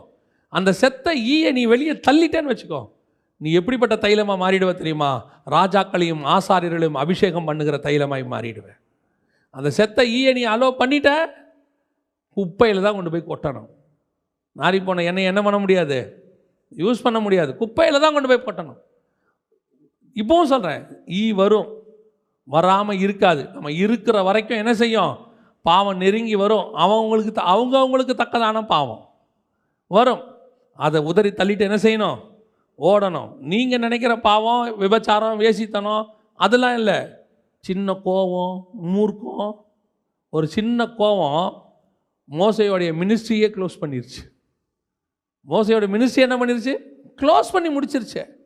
நம்ம நினச்சிப்போம் கோவம் தானே பட்ட யார் படலை? யார் வேணால் படட்டும் நீ படாத. அவ்வளோதான் ஆண்டவர் சொல்கிறார் நீ படுற கோவம் நீ செய்கிற எல்லா நன்மையும் என்ன பண்ணிடும் அவ்வளோதான் க்ளோஸ் பண்ணி செத்த ஈயா மாறி உன்னுடைய சாட்சியை நாரி போக பண்ணிடும் பல நேரங்களில் நம்ம அதைத்தான் செஞ்சுக்கிட்டு இருக்கிறோம் நம்ம செய்கிற எவ்வளவோ நல்ல விஷயம் ஒரு சின்ன காரியத்தால் உன் மொத்த சாட்சி கெடுத்துரும் ரெண்டாவது ஆண்டவர் சொல்கிறாரு எண்ணெயையும் திராட்சை ரசத்தையும் சேதப்படுத்தாது. திராட்சை ரசத்தை சேதப்படுத்துறதுனா என்ன? அதை சேதப்படுத்தாமல் இருக்கணும்னா என்ன? அதுக்கும் இதே மாதிரி ஒரு வசனம் வச்சிருக்கிறார் ஆண்டவர். வாசிங்க எல்லா வசனத்தில் தான் இருக்குது. வெளியே இருந்தே நம்ம போகல எல்லா வசனத்துக்குள்ள தான் இருக்குது லுக்கா எழுதின சுவிசேஷம் ஐந்தாம் அதிகாரம். முப்பத்தி ஏழு முப்பத்தி எட்டை வாசிங்க லூக்கா ஐந்து முப்பத்தி ஏழு முப்பத்தி எட்டு. ஒருவனும் புது திராட்சை ரசத்தை பழத்துருத்திகளில் வார்த்து வைக்க மாட்டான். வார்த்து வைத்தால் புது ரசம் துருத்திகளை கிழித்து போடும். ரசமும் சிந்திப்போம். துருத்திகளும் கெட்டுப்போம். புது ரசத்தை புது துருத்திகளில் வார்த்து வைக்க வேண்டும். அப்பொழுது இரண்டும் பத்திரப்பட்டிருக்கும். அதாவது ஆண்டவர் என்ன சொல்றாரு? திராட்சை ரசம் என்பது உடன்படிக்கை. உங்களோடு கூட கத்தர் என்ன பண்ணியிருக்கிறாரு? இதை வாங்கி பருகுங்கள். இது உங்களுக்காக சிந்தப்படுகிற என்னுடைய ரத்தமாக இருக்கிறது. இது உங்களுக்காக என் உடன்படிக்கையாக இருக்கிறது. கர்த்தர் நமக்கு உடன்படிக்கை பண்ணியிருக்கார் திராட்சை ரசம். ஆனால் இந்த திராட்சை ரசமும் சேதப்படுவதுக்கு என்ன இருக்குது? வாய்ப்பு இருக்குது. என்ன வாய்ப்பு இருக்கிறது? அப்படின்னு கேட்டால் வசனம் சொல்லுது புது திராட்சை ரசத்தை எதில் ஊற்றி வைக்கக்கூடாது? பழைய துருத்தியில் ஊற்றக்கூடாது புது ரசத்துக்கு புது துருத்தி. பழைய ரசத்துக்கு பழைய துருத்தி. இது வசனத்தின்படி என்ன அப்படின்னு கேட்டிங்கன்னா திராட்சை ரசம் என்பது உடன்படிக்கை துருத்தி என்பது பிரமாணம். இப்போ ஆண்டவர் புதிய உடன்படிக்கை கொண்டாந்துருக்கிறாரு. இந்த புதிய உடன்படிக்கையை புதிய ஏற்பாட்டு சபையில் உங்களுக்கு எனக்கும் செய்யும் போது நாம் அந்த புதிய உடன்படிக்கையை ஃபாலோ பண்ணணும். ஆனால் முறைமை என்னவாக இருக்குது? ஊற்றி வச்சிருக்கிற சரீரம் எப்படிப்பட்டதாக இருக்குது? அதை ஃபாலோ பண்ணுற நீங்களும் என்ன முறைமையை ஃபாலோ பண்ணுறோம் எடுக்கிற உடன்படிக்கை புது உடன்படிக்கை திராட்சை ரசம் தான். ஆனால் ஃபாலோ பண்ணுறது எதை ஃபாலோ பண்ணிக்கிட்டு இருக்கிறோம்? பழைய துருத்தி பழைய பிரமாணம் பழைய நியாயப்பிரமாணம். பழைய நியாயப்பிரமாணம் எதுக்குரியது? பூமிக்குரியது. மரணத்துக்குரியது. அதான் ஆண்டவர் சொல்கிறார் ஜீவனுக்கு ஏதுவல்லாத பிரமாணம். நன்மைக்கு எதுவல்லாத பிரமாணம். இப்போ அதில் கொண்டு வந்து எதை ஊத்துறோம்? எதை ஊத்துறோம்? புது உடன்படிக்கை கொண்டாந்துடுறோம். இப்போ நமக்கு என்ன? நியாயப்பிரமாணத்தின்படி பூமிக்குரிய ஆசீர்வாதங்களில் நம்ம ஜாலியாக இருக்கணும். ஆனால் ரிசல்ட் என்ன கிடைக்கணும் நமக்கு? புதிய பிரமாணம் படி பரலோகம் கிடைக்கணும். நியாயப்பிரமாணத்தை ஃபாலோ பண்ண பர்ஃபெக்டாக ஃபாலோ பண்ணவங்களை பார்த்து ஆண்டவர் சொல்கிறாரு இப்ரேயர் பதினொன்று முப்பத்தொம்போது நாற்பதில் இவர்கள் எல்லாரும் விசுவாசத்தினாலே நற்சாட்சி பெற்றிருந்தும் வாக்குத்தத்தம் பண்ணப்பட்டதை அடையாமல் போனார்கள். அப்படிதானே இருக்குது? யாரு? நியாயப்பிரமாணக்காரங்க. விசுவாசத்தில் நற்சாட்சி பெற்றவங்க. தி பர்ஃபெக்ட் ஆனால் அவர்களுக்கு வாக்குத்தத்தம் பண்ணப்பட்டது கிடைக்கவில்லை. ஏன் அப்படின்னா அந்த பிரமாணத்தை ஃபாலோ பண்ணால் அதுக்குன்னு ஒரு இடம் இருக்குது அதுதான் கிடைக்கும். மேல் பாதாளத்துக்கு போனாங்க. அப்புறம் ஆண்டர் கொண்டு போய் பேரடைஸ் கொண்டு போயிட்டார். எப்போ? இயேசு வந்த பிறகு. ஆனால் உங்களுக்கும் எனக்கும் ஆண்டவர் நியமிச்சதை எதை நியமிச்சிருக்கிறாரு? பரதீசி பரலோகம் நியமிச்சு வச்சிருக்கிறார். பரதீசிக்கு போய் நம்ம பரலோகத்துக்கு போக போகிறோம் அப்படி இருக்கிற நீங்களும் நானும் எந்த பிரமாணத்தில் நம்ம வாழ்க்கையை ஓட்டணும்? புதிய துருத்தியில் போகணும். புதிய உடன்படிக்கையை ஃபாலோ பண்ணணும். கர்த்தர் உனக்கு எனக்கு நியமித்து வச்சதில் ஓடணும். ஆனால் ஓடுறது என்னவோ பழைய ஓட்டம். ஆனால் ஆசைப்படுறது என்னவோ எதை ஆசைப்படுறாங்க? புதுசு. இப்போ நான் இன்னும் கொஞ்சம் விளக்கமாக சொன்னால் உங்களுக்கு அது புரியும் பாருங்களேன். இப்போது நாம் இந்த வசனம் வாசிங்க நான் உங்களுக்கு சொல்கிறேன் யாத்ராகமத்தின் புஸ்தகம் முப்பத்தி நாலாம் அதிகாரம் பன்னிரெண்டாவது வசனம் வாசி நீ போய் சேருகிற தேசத்தின் குடிகளோடு உடன்படிக்கை பண்ணாதபடிக்கு எச்சரிக்கையாயிரு. அது உன் நடுவில் இப்போது இவங்கிட்ட இருக்கிறது நியாயப்பிரமாணம். இவன் போய் சேர்றது காணான் தேசம். ஆனால் காணான் தேசத்தில் இருக்கிறவங்களோட என்ன பண்ணக்கூடாது? உடன்படிக்கை பண்ணக்கூடாது. அவங்க கூட நீ உடன்படிக்கை பண்ணாதிரு. ஏன்னா நான் பண்ண உடன்படிக்கைக்கும் நீ அவங்ககிட்ட பண்ணாத மாம்ச உடன்படிக்க. நான் உனக்கு பண்ணுறது ஆவிக்குரிய உடன்படிக்க. மாம்சமும் ஆவியும் என்ன செய்யாது? சேராது. இப்போது கொஞ்சம் நம்ம புரிகிற மாதிரி சொல்லணும் அப்படின்னா உன்னை கர்த்தர் ஆவிக்குரிய வாழ்க்கைக்கு அழைச்சிருக்கிறார். நீ மாம்ச பிரகாரமாக உலகத்தோட கூட உடன்படிக்கை பண்ணுறேன்னு வச்சுக்கோ. விசுவாசி அவிசுவாசியோடு பிணைக்கப்படுதல்னு வச்சுக்கோ. அப்படி நீங்கள் பண்ணுறீங்கன்னு வச்சுக்கோங்களேன். கர்த்தர் சொல்கிற அப்படி பண்ணாத. ஏன்னா நோவா காலத்திலே சொல்லிட்டாரு என் ஆவி மனுஷனோடு கூட போராடுவதில்லை. இப்போ உங்கள்கிட்ட இருக்கிறது புதிய உடன்படிக்கை. நீ போய் என்ன பண்ணுற பழைய துருத்தி. எந்த பழைய துருத்தி? நீ எந்த பாவத்தில் இருந்தியோ யா எந்த பாவ அதிலே ஆளுங்களோட போய் திருப்பி சேர்றது. ஆனால் நாம் யார்? புதிய உடன்படிக்கை யாரு? கல்யாணம் பண்ணுறது யாரு? கல்யாணம் மட்டும் நான் சொல்லலை. கல்யாணம் பண்ணுறதா இருக்கட்டும் பிஸ்னஸ் ஆரம்பிக்கிறதா இருக்கட்டும் அல்லது ஏதோ டைப் பண்ணுறதா இருக்கட்டும் வாட் எவர் இட் இஸ் நீ யாரோட பண்ணக்கூடாது? அவிஸ்வாசியோடு கூட பண்ணக்கூடாது. ஏன் பண்ணக்கூடாது? நீ புது துருத்தி நீ புது அபிஷேகம். இது அதோட கூட ஒத்து போகாது. ரெண்டும் கிழிஞ்சிரும். ரொம்ப தூரம் ஓடாது. பல நேரங்களில் நாமளே நானே நிறைய நேரத்தில் யோசிப்பேன். என்ன யோசிப்பேன்னா இந்த விஸ்வாசியை விட அவிஸ்வாசி பர்ஃபெக்ட் ஆகுறாரு ஒழுக்கமாக இருக்கார். அவங்ககிட்ட வேலை ஒழுங்காக நடக்குது. விஸ்வாசிக்கிட்ட சொன்னோம்னா சோத்திரம் சோத்திரம்ன்ட்டு செய்ய மாட்டான். அதான் பிரச்சனையே. செஞ்சிடலாம் பிரதர் பிரைஸ்லோட் பிரதர் வந்துடுறோம் பிரதேரும்பா செய்யவே மாட்டான். அதுவே நீங்கள் ஒரு அவிஸ்வாசிகிட்ட கொடுங்க. அவன் காசுக்காக கரெக்டாக என்ன செய்வார்? சில நேரத்தில் நமக்கு அப்படி தோணும் ஆனால் என்ன பிரச்சனை இருக்குதுன்னு கேட்டிங்கன்னா இது வேலை இது சின்ன சின்ன காரியம். ஆனால் லாங் டேர்ம் டைப் இருக்குல்ல ஒரு பிஸ்னஸோ அல்லது வந்து ஒரு கல்யாணமோ எதையுமே நீ யாரோட பண்ண முடியாது. அவிஸ்வா ஒரு நாள் அது துருத்தியை கிழித்து போடும். நான் சொல்கிறது விசுவாச அடிப்படையில். நீ இயேசு கிறிஸ்துவை தேவன் என்று விசுவாசிக்கும் போது பல தெய்வ வழிபாடு உள்ளவங்ககிட்ட போயிட்டீன்னா அவன் அவங்ககிட்ட என்ன சொல்லுவான்? நான் இயேசுவையும் தேவன் ஒத்துக்கிறேன். இயேசுவும் தேவன் அல்ல. இயேசுவே தேவன். அப்படின்ற ஆளோட தான் உனக்கு எனக்கு ஓட முடியும். உனக்கு ஆண்டவர் புதிய உடன்படிக்கையில் கொண்டு வந்து ஆவிக்குரிய வாழ்க்கையை கொண்டு வந்து உன்னை கொண்டு வந்து எங்கே வச்சுட்டாரு? பரலோகத்துக்கிட்ட நியமிச்சிட்டார். இப்போ நீங்கள் யாரோட ஓட போகிறீங்க மோவாபிய ஸ்திரீகளோடு கூட ஓட போகிறீங்க எகிப்திய ஸ்திரீகளோடு ஓட போகிறீங்க யோசித்து பாருங்கள் ஆபிரகாம் ஈசாக்கோடு சேர்ந்தா பிறக்கிறது ஆபிரகாம் சாராலோடு சேர்ந்தா பிறக்கிறது ஈசாக்கு. அதே ஆபிரகாம் தான் ஆகாரோட சேர்ந்தா பிறக்கிறது இஸ்மவேல் துஷ்ட மனுஷன். அப்படி தான் பைபிள் சொல்லுது. அதுக்கு தான் ஆண்டவர் உன்னை வேணாங்கிறாரு. பல நேரங்களில் நாம் கொண்டு போய் எங்கே ஊற்றுறோம் துருத்திய? புது திராட்சரசத்தை எங்கே கொண்டு போய் ஊற்றுறோம் பழைய உடன்படிக்கை பழைய ஆட்கள். கேட்டால் சொல்கிறாங்க அவங்க அதெல்லாம் மாறிடுவாங்க. மாறிட்டாங்க. எப்படி மாறிட்டாங்க? அவர் சர்ச்சுக்கு வரேன்னு சொல்லிட்டாரு. யாருக்காக? யாருக்காக? இந்த அம்மாக்காக. வரேன்னு சொல்லிட்டாரு. அப்புறம் ஞானசானம் கல்யாணத்துக்கு முந்தின நாள் எடுத்துட்டாரு. யாருக்காக? இந்த அம்மாக்காக. கடைசியில் என்னாச்சு? கல்யாணம்லாம் முடிஞ்சு மூணு மாதம் ஆச்சு ஆறு மாதம் ஆச்சு. இப்போ துருத்தி கிழிக்குது. இது சர்ச்சுக்கு போகணுங்குது. அவன் சொல்கிறான் முடியாது. ஃபஸ்ட்டு சொல்லுவான் நீ வேணா போ நான் வரமாட்டேன்பான். அப்புறம் போக போக நீயும் போகக்கூடாது அப்படிம்பான் அப்புறம் குழந்தை பிறந்த பிறகு அது ஏன் குழந்தைம்பான் நான் கொண்டு போய் மொட்டை அடிக்கிறேன்பான் இல்லைன்னா குழந்தைக்கு ஞானஸ்தானம் கொடுக்குறேன்பான் நிறையா இருக்கு. ரொம்ப கேர்ஃபுல்லாக இருக்கணும். விசுவாசி அவிசுவாசியோடு என்ன செய்யக்கூடாது? பிணைக்கப்படக்கூடாது. ஆண்டவர் சொல்கிறாரு அது திராட்சை ரசத்தையும் கிழிக்கும் ரசமும் வீணாக போகும் துருத்தியும் வீணாக போகும். பல நேரங்களில் நம்ம வாலிப பிள்ளைகள் இந்த காரியத்தை செய்யுது அல்லது வேறு மார்க்கத்தாரை கல்யாணம் பண்ணி அப்படியே நான் மாற்றிடுவேன் நான் இது பண்ணிடுவேன் சொல்லி போய் குடும்பம் நாசமாகி எல்லாம் போய் அப்புறம் வந்து அழுவுறது. அழுது என்ன பிரயோஜனம்? அழுது என்ன பிரயோஜனம்? குழந்தையாகி போச்சு ரெண்டு குழந்தையாயிடுச்சு ஃபோன் பண்ணி அழுகுறாங்க ஆஃபீஸ்க்கு வந்து அழுகுறாங்க நாங்கள் தப்பு பண்ணிட்டோம் இப்போ என்ன பண்ணலாம்? ஒன்றும் பண்ண முடியாது அவ்வளோதான் அந்த ஆள் ரட்சிக்கப்படுற வரைக்கும் நீங்கள் வெயிட் பண்ணி தான் ஆகணும். அந்த அம்மா ரட்சிக்கப்படுற வரைக்கும் நீங்கள் வெயிட் பண்ணி தான் ஆகணும். நோ யூஸ் அதனால தான் நான் எப்பவும் சொல்லுவேன் சிலர்லாம் சொல்லுவாங்க பிள்ளைக்கு முப்பத்தஞ்சு வயசு ஆகி போச்சுங்க. ஏதாவது ஒன்று பார்த்து பண்ணிடுங்க அது முப்பத்தஞ்சு வயசு தான். ஆனால் நிம்மதியாக இருக்குது. ஏதோ ஒன்று ரெண்டு பிரச்சனை. அது ஆவியானவர் மேற்கொள்கிறதுக்கு ஒரு பலன் கொடுப்பாரு. ஆனால் பண்ணி வச்சிட்டிங்க. லைஃப் லாங் பிரச்சனை.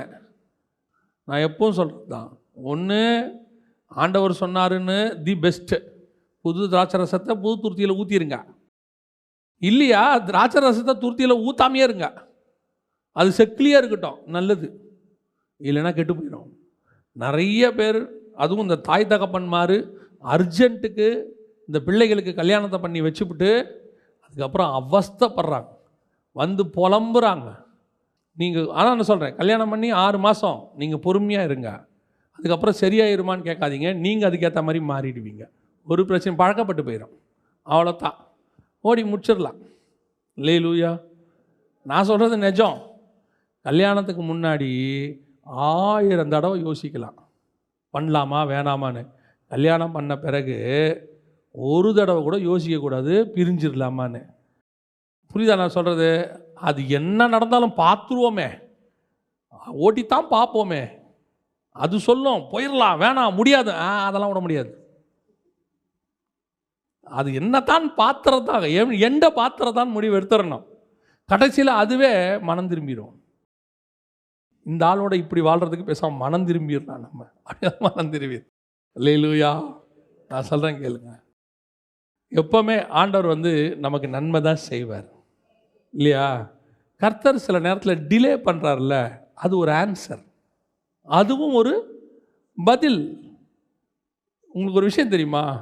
இல்லைங்கிறதும் பதில் தான் உங்கள் வாழ்க்கையில் ஒரு விஷயம் இல்லைங்கிறதும் பதில் தான் நீங்கள் ஆமாங்கிறது மட்டும்தான் பதிலாக வச்சுருக்கீங்க. அவர் சும்மா இருந்தாருன்னா ஆண்டவர் ஏன் பதிலே சொல்ல மாட்டாரு அது ஒரு பதில். புரிதா நான் சொல்கிறது வாயை திறந்து ஆமான்னா அது ஒரு பதில்.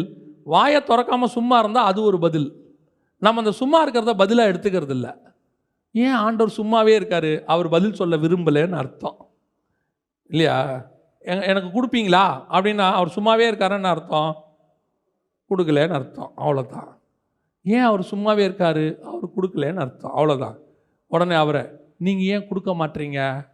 அவர் சொல்கிறார் நான் தான் கொடுக்கல உனக்கு தேவைன்னா நானே என்ன செய்வேன்? தருவேன். நல்லதா? பெஸ்ட்டாக அதன் காலத்தில் ஏற்ற காலத்தில் தருவேன். நீ போய் பழைய துருத்தியில் என்ன செஞ்சிடாத?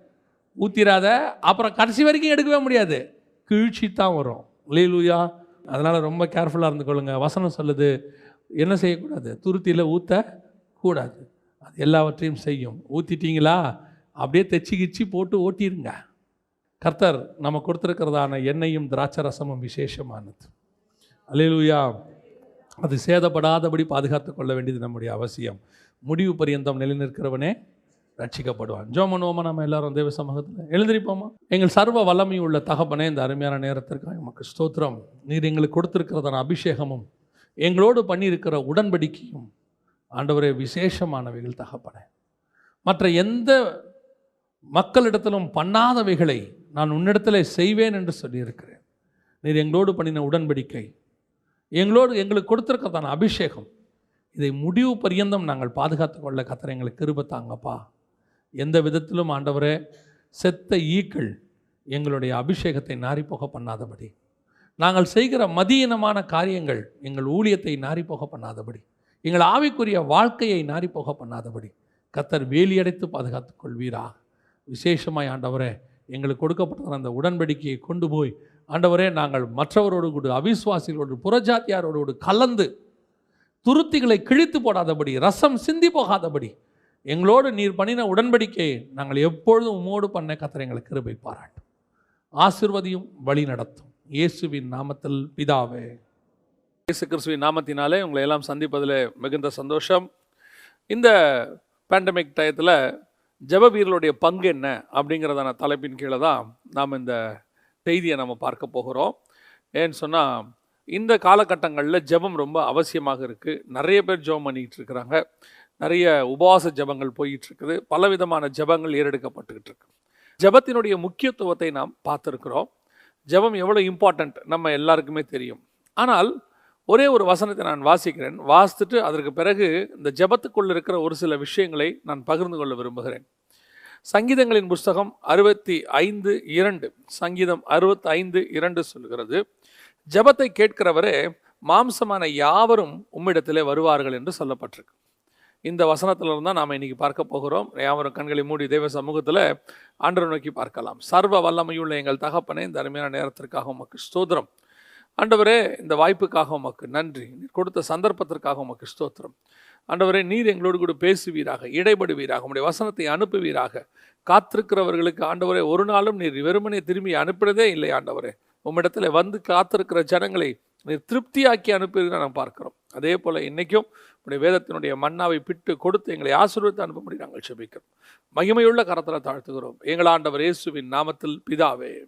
ஆம் சங்கீதம் அறுபத்தஞ்சு ரெண்டு சொல்லுகிறது மாம்சமான யாவரும் உம்மிடத்தில் வருவார்கள். ஏன்னா அவர் ஜெபத்தை கேட்கிறவர். அப்படின்னு இருக்கு.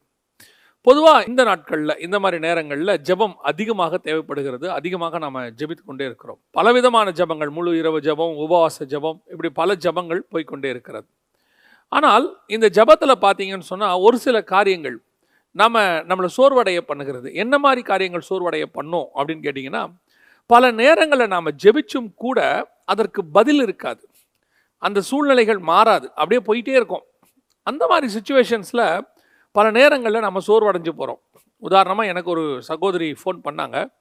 ஃபோன் பண்ணி பேசும்போது பிரதர் எவ்வளோவா ஜோம் பண்ணுறோம் ஆனாலும் கூட இந்த மாதிரி சுச்சுவேஷன்ஸ் குறிப்பாக இந்த பேண்டமிக் டயத்தை பற்றி அவங்க சொன்னாங்க. கண்ணுக்கு முன்னாடி நிறைய பேர் இப்படி செத்துக்கிட்டே இருக்கிறாங்க. இந்த ஜபத்தினால என்ன பலன்? நம்ம எவ்வளோவா ஜோம் பண்ணுறோம் அழுகுறோம்? அப்படின்னு சொல்லி அவங்க சொன்னாங்க. உண்மைதான். பல நேரங்களில் அது நம்மளை சோர்வடைய பண்ணுகிறது. உண்மையிலேயே எந்த ஜபத்திற்கு பதில் உடனடியாக வருகிறது? அதான் ரொம்ப முக்கியம். வசனம் சொல்லுது ஜபத்தை கேட்கிறவரே மாம்சமான யாவரும் இடத்துல வருவார்கள். வெளிப்படுத்தின விசேஷம் சொல்லுகிறது எல்லா ஜபங்களுக்கும் அவர் பதில் கொடுக்கிறார். அப்படி இருக்கும்போது ஒரு சில ஜபங்கள் பதில் வராதது போல இருக்கிறதே அப்படின்னு சொல்லி பார்க்கும்போது என்ன காரணம்? இப்போ நம்ம ஒரு சம்பவத்தை வேதத்துலேருந்து பார்க்க போகிறோம். யோவான் எழுதின சுவிசேஷம் பதினோராம் அதிகாரத்தில் ஒரு சம்பவம் இருக்குது நம்ம எல்லாருக்கும் தெரிஞ்சதான ஒரு சம்பவம் என்ன அப்படின்னு கேட்டிங்கன்னு சொன்னால் லாசருனுடைய மரணம். இந்த லாசரும் மரணம் அடைந்துட்டாரு இதை தெரிஞ்ச உடனே இயேசு கிறிஸ்து இன்னும் ரெண்டு நாள் கழித்து புறப்பட்டு வராரு. நாலு நாள் ஆயிடுச்சு. இப்போ இயேசு கிறிஸ்து கிராமத்துக்குள்ளே நுழையிறார். அந்த கிராமத்து நுழையிற இடத்துலையே நிற்கிறாரு நிற்கும்போது மார்த்தால் ஓடி வந்து அவர் இடத்துல ஒரு காரியத்தை சொல்லுகிறார்கள். இருபத்தி ஓராவது வசனம். ஆண்டவரே நீர் இங்கே இருந்தீரானால் என் சகோதரன் மறித்திருக்க மாட்டான் அப்படின்னு சொல்கிறாங்க ரெண்டாவது மரியாள் ஓடி வராங்க. வந்த உடனே முப்பத்தி ரெண்டாவது வசனம். இயேசு இருந்த இடத்தில் மரியாள் வந்து அவரை கண்ட உடனே அவர் பாதத்தில் விழுந்து ஆண்டவரே நீர் இங்கே இருந்தீரானால் என் சகோதரன் மறித்திருக்க மாட்டான் என்றாள். அப்படின்னா இந்த ரெண்டு ஜபமும் ஒரே ஜபம்தான். மார்த்தாள் சொல்கிறதும் மரியாள் சொல்கிறதும் அச்சு பிடராம ஒரே ஜபம். மார்த்தாள் சொல்கிறாங்க நீர் இங்கே இருந்திருப்பீங்கன்னா அவன் செத்துருக்க மாட்டான் ஆண்டவரே அப்படின்னு. இதே காரியத்தை தான் மரியாளும் சொல்கிறாங்க ஆனால் மார்த்தாள் பேசும்போது கூட பேசின இயேசு அவர் சொல்லும் போது அதுக்கு ஒரு பதில் சொல்கிறாரு லாசர் உயிரோடு கூட எழுந்திருக்கலை. இன்னும் லாசர் அப்படியே தான் இருக்கிறார். ஆனால் இதே ஜபத்தை மரியாள் வந்து சொன்ன உடனே இயேசு சொல்கிறாரு அவனை எங்கே வைத்தீர்கள்? என்றார். ஆண்டவரே வந்து பாரும் என்றார்கள். அடுத்து உடனே நடக்குது.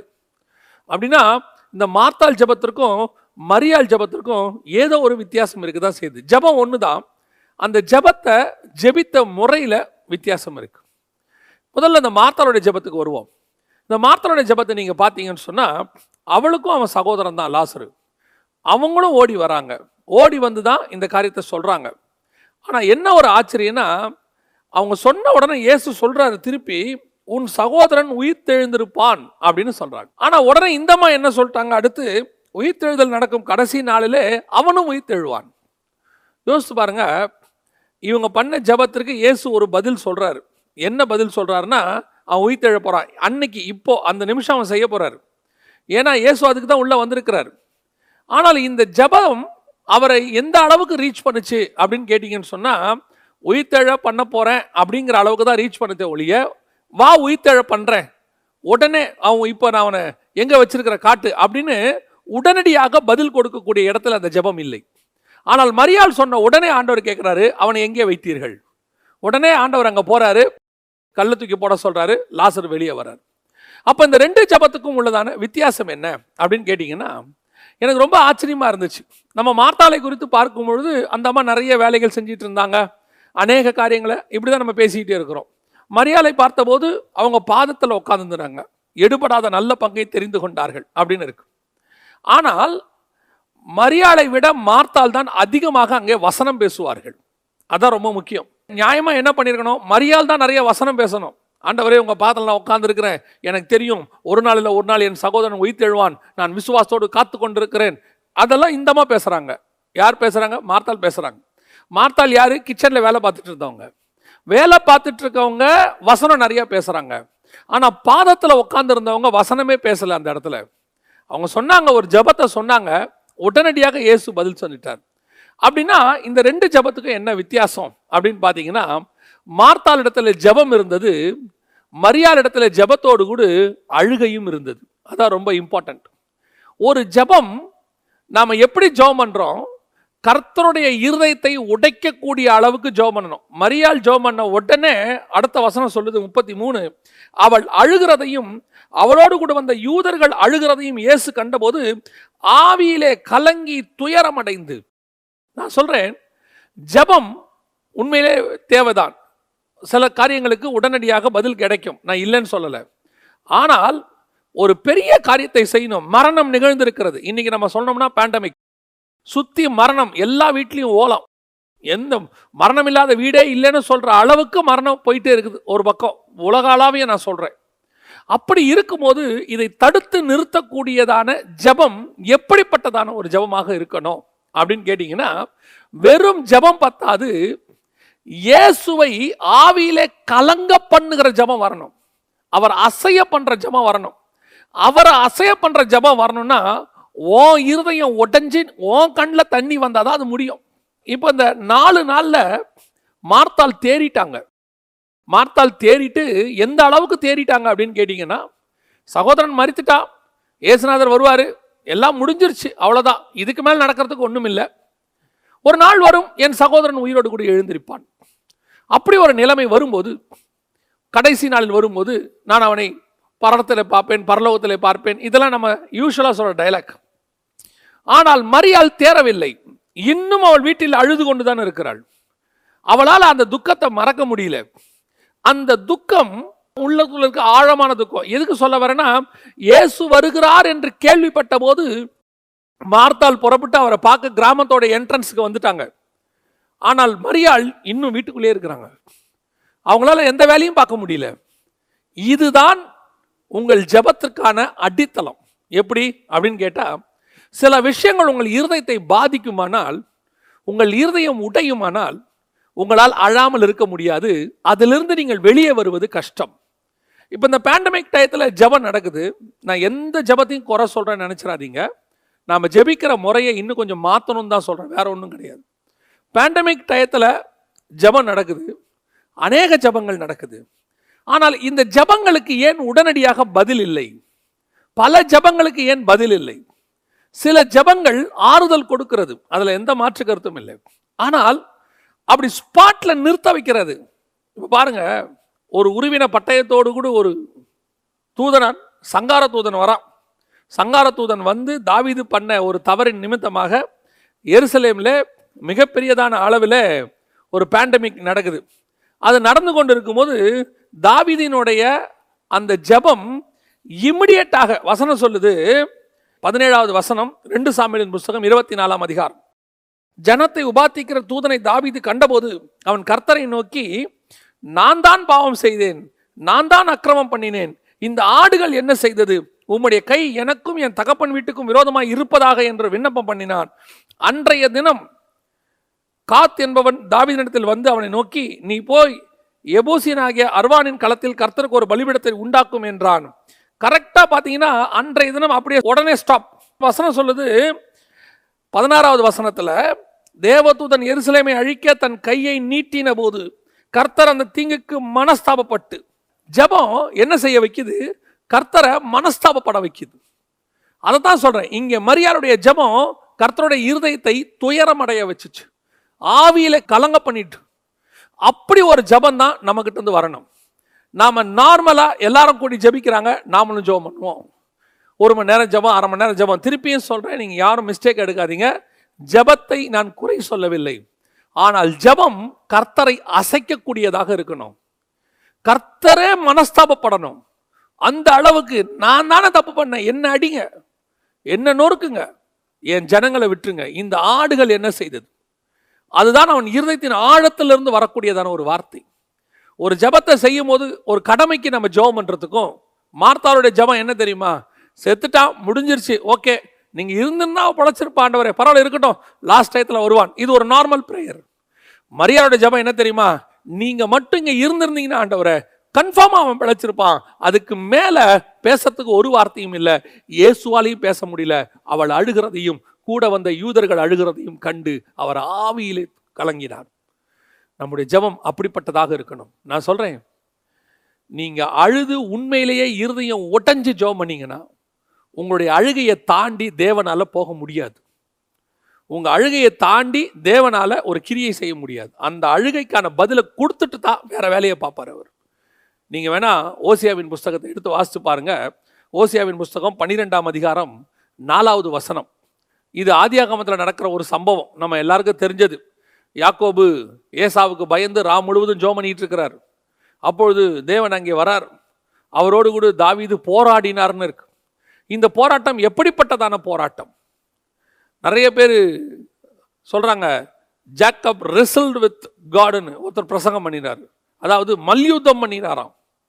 மல்யுத்தம் பண்ணி ஒருத்தர் சொன்னபோது எனக்கு ரொம்ப ஆச்சரியமாக இருந்துச்சு. அவர் ஆண்டவருடைய காலை லாக் பண்ணிட்டாராம் போட்டு. ரிசல்ட் வித் காட் லாக் பண்ணிட்டாராம். லாக் பண்ணதுனால கர்த்தரால் போக முடியலையாம். இல்லைங்க. அவர் தேவன். அவர் நினச்சார்னா ஒரு நிமிஷத்தில் தூக்கி போட்டு போகிறதுக்கு அவரால் முடியும். அவரால் எதை தூக்கி போட முடியாது தெரியுமா?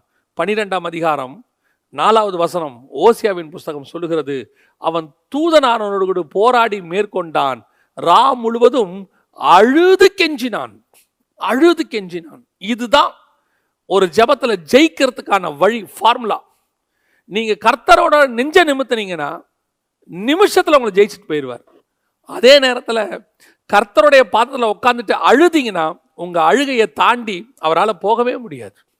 அதுதான் அவருடைய மிகப்பெரிய பிரேக்கிங் பாயிண்ட் இயேசு கிறிஸ்துவானவர் மார்த்தாள்கிட்ட பேசுறதுக்கும் மரியாதை பேசுறது என்ன டிஃபரன்ஸ் ஒரே ஜெபம் தான். ஆனால் அவளுக்கு உட்காந்து பதில் கொடுத்துட்டு இருக்கிறாரு அந்த ஜெபம் அவரை கலங்க பண்ணலை. ஆனால் மரியாளுடைய ஜெபம் கலங்க பண்ணுது. யாக்கோபு ரா முழுவதும் போராட்டம். நைட்டு ஃபுல்லாக ஒரு மனுஷனை விட்டுட்டு அவரால் போக முடியல பாருங்கள் சரி ஜேக்கப் நாளைக்கு பார்த்துக்கலாம் அப்படின்னு அவரால் சொல்ல முடியல பாருங்க.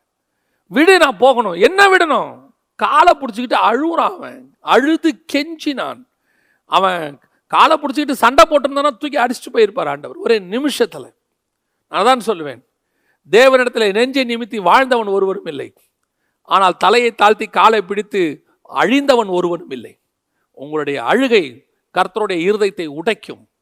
உங்களுடைய அழுகை கர்த்தருடைய ஆவியிலே கலங்க பண்ணும் அதை தான் யாக்கோபு செய்கிறார் இந்த ஜெபத்திற்கு கர்த்தர் உடனே பதில் கொடுப்பார்.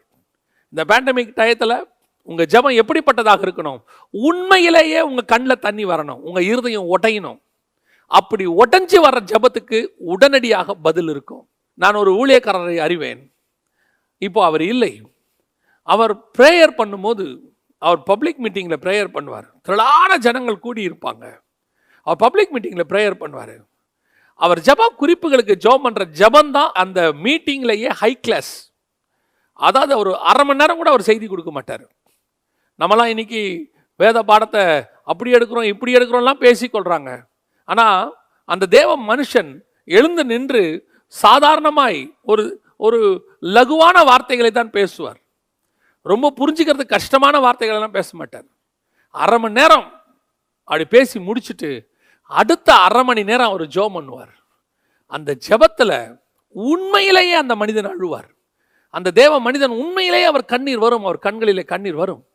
அந்த கண்ணீருக்கு அங்கே இருந்து இயேசு பதில் கொடுப்பார்.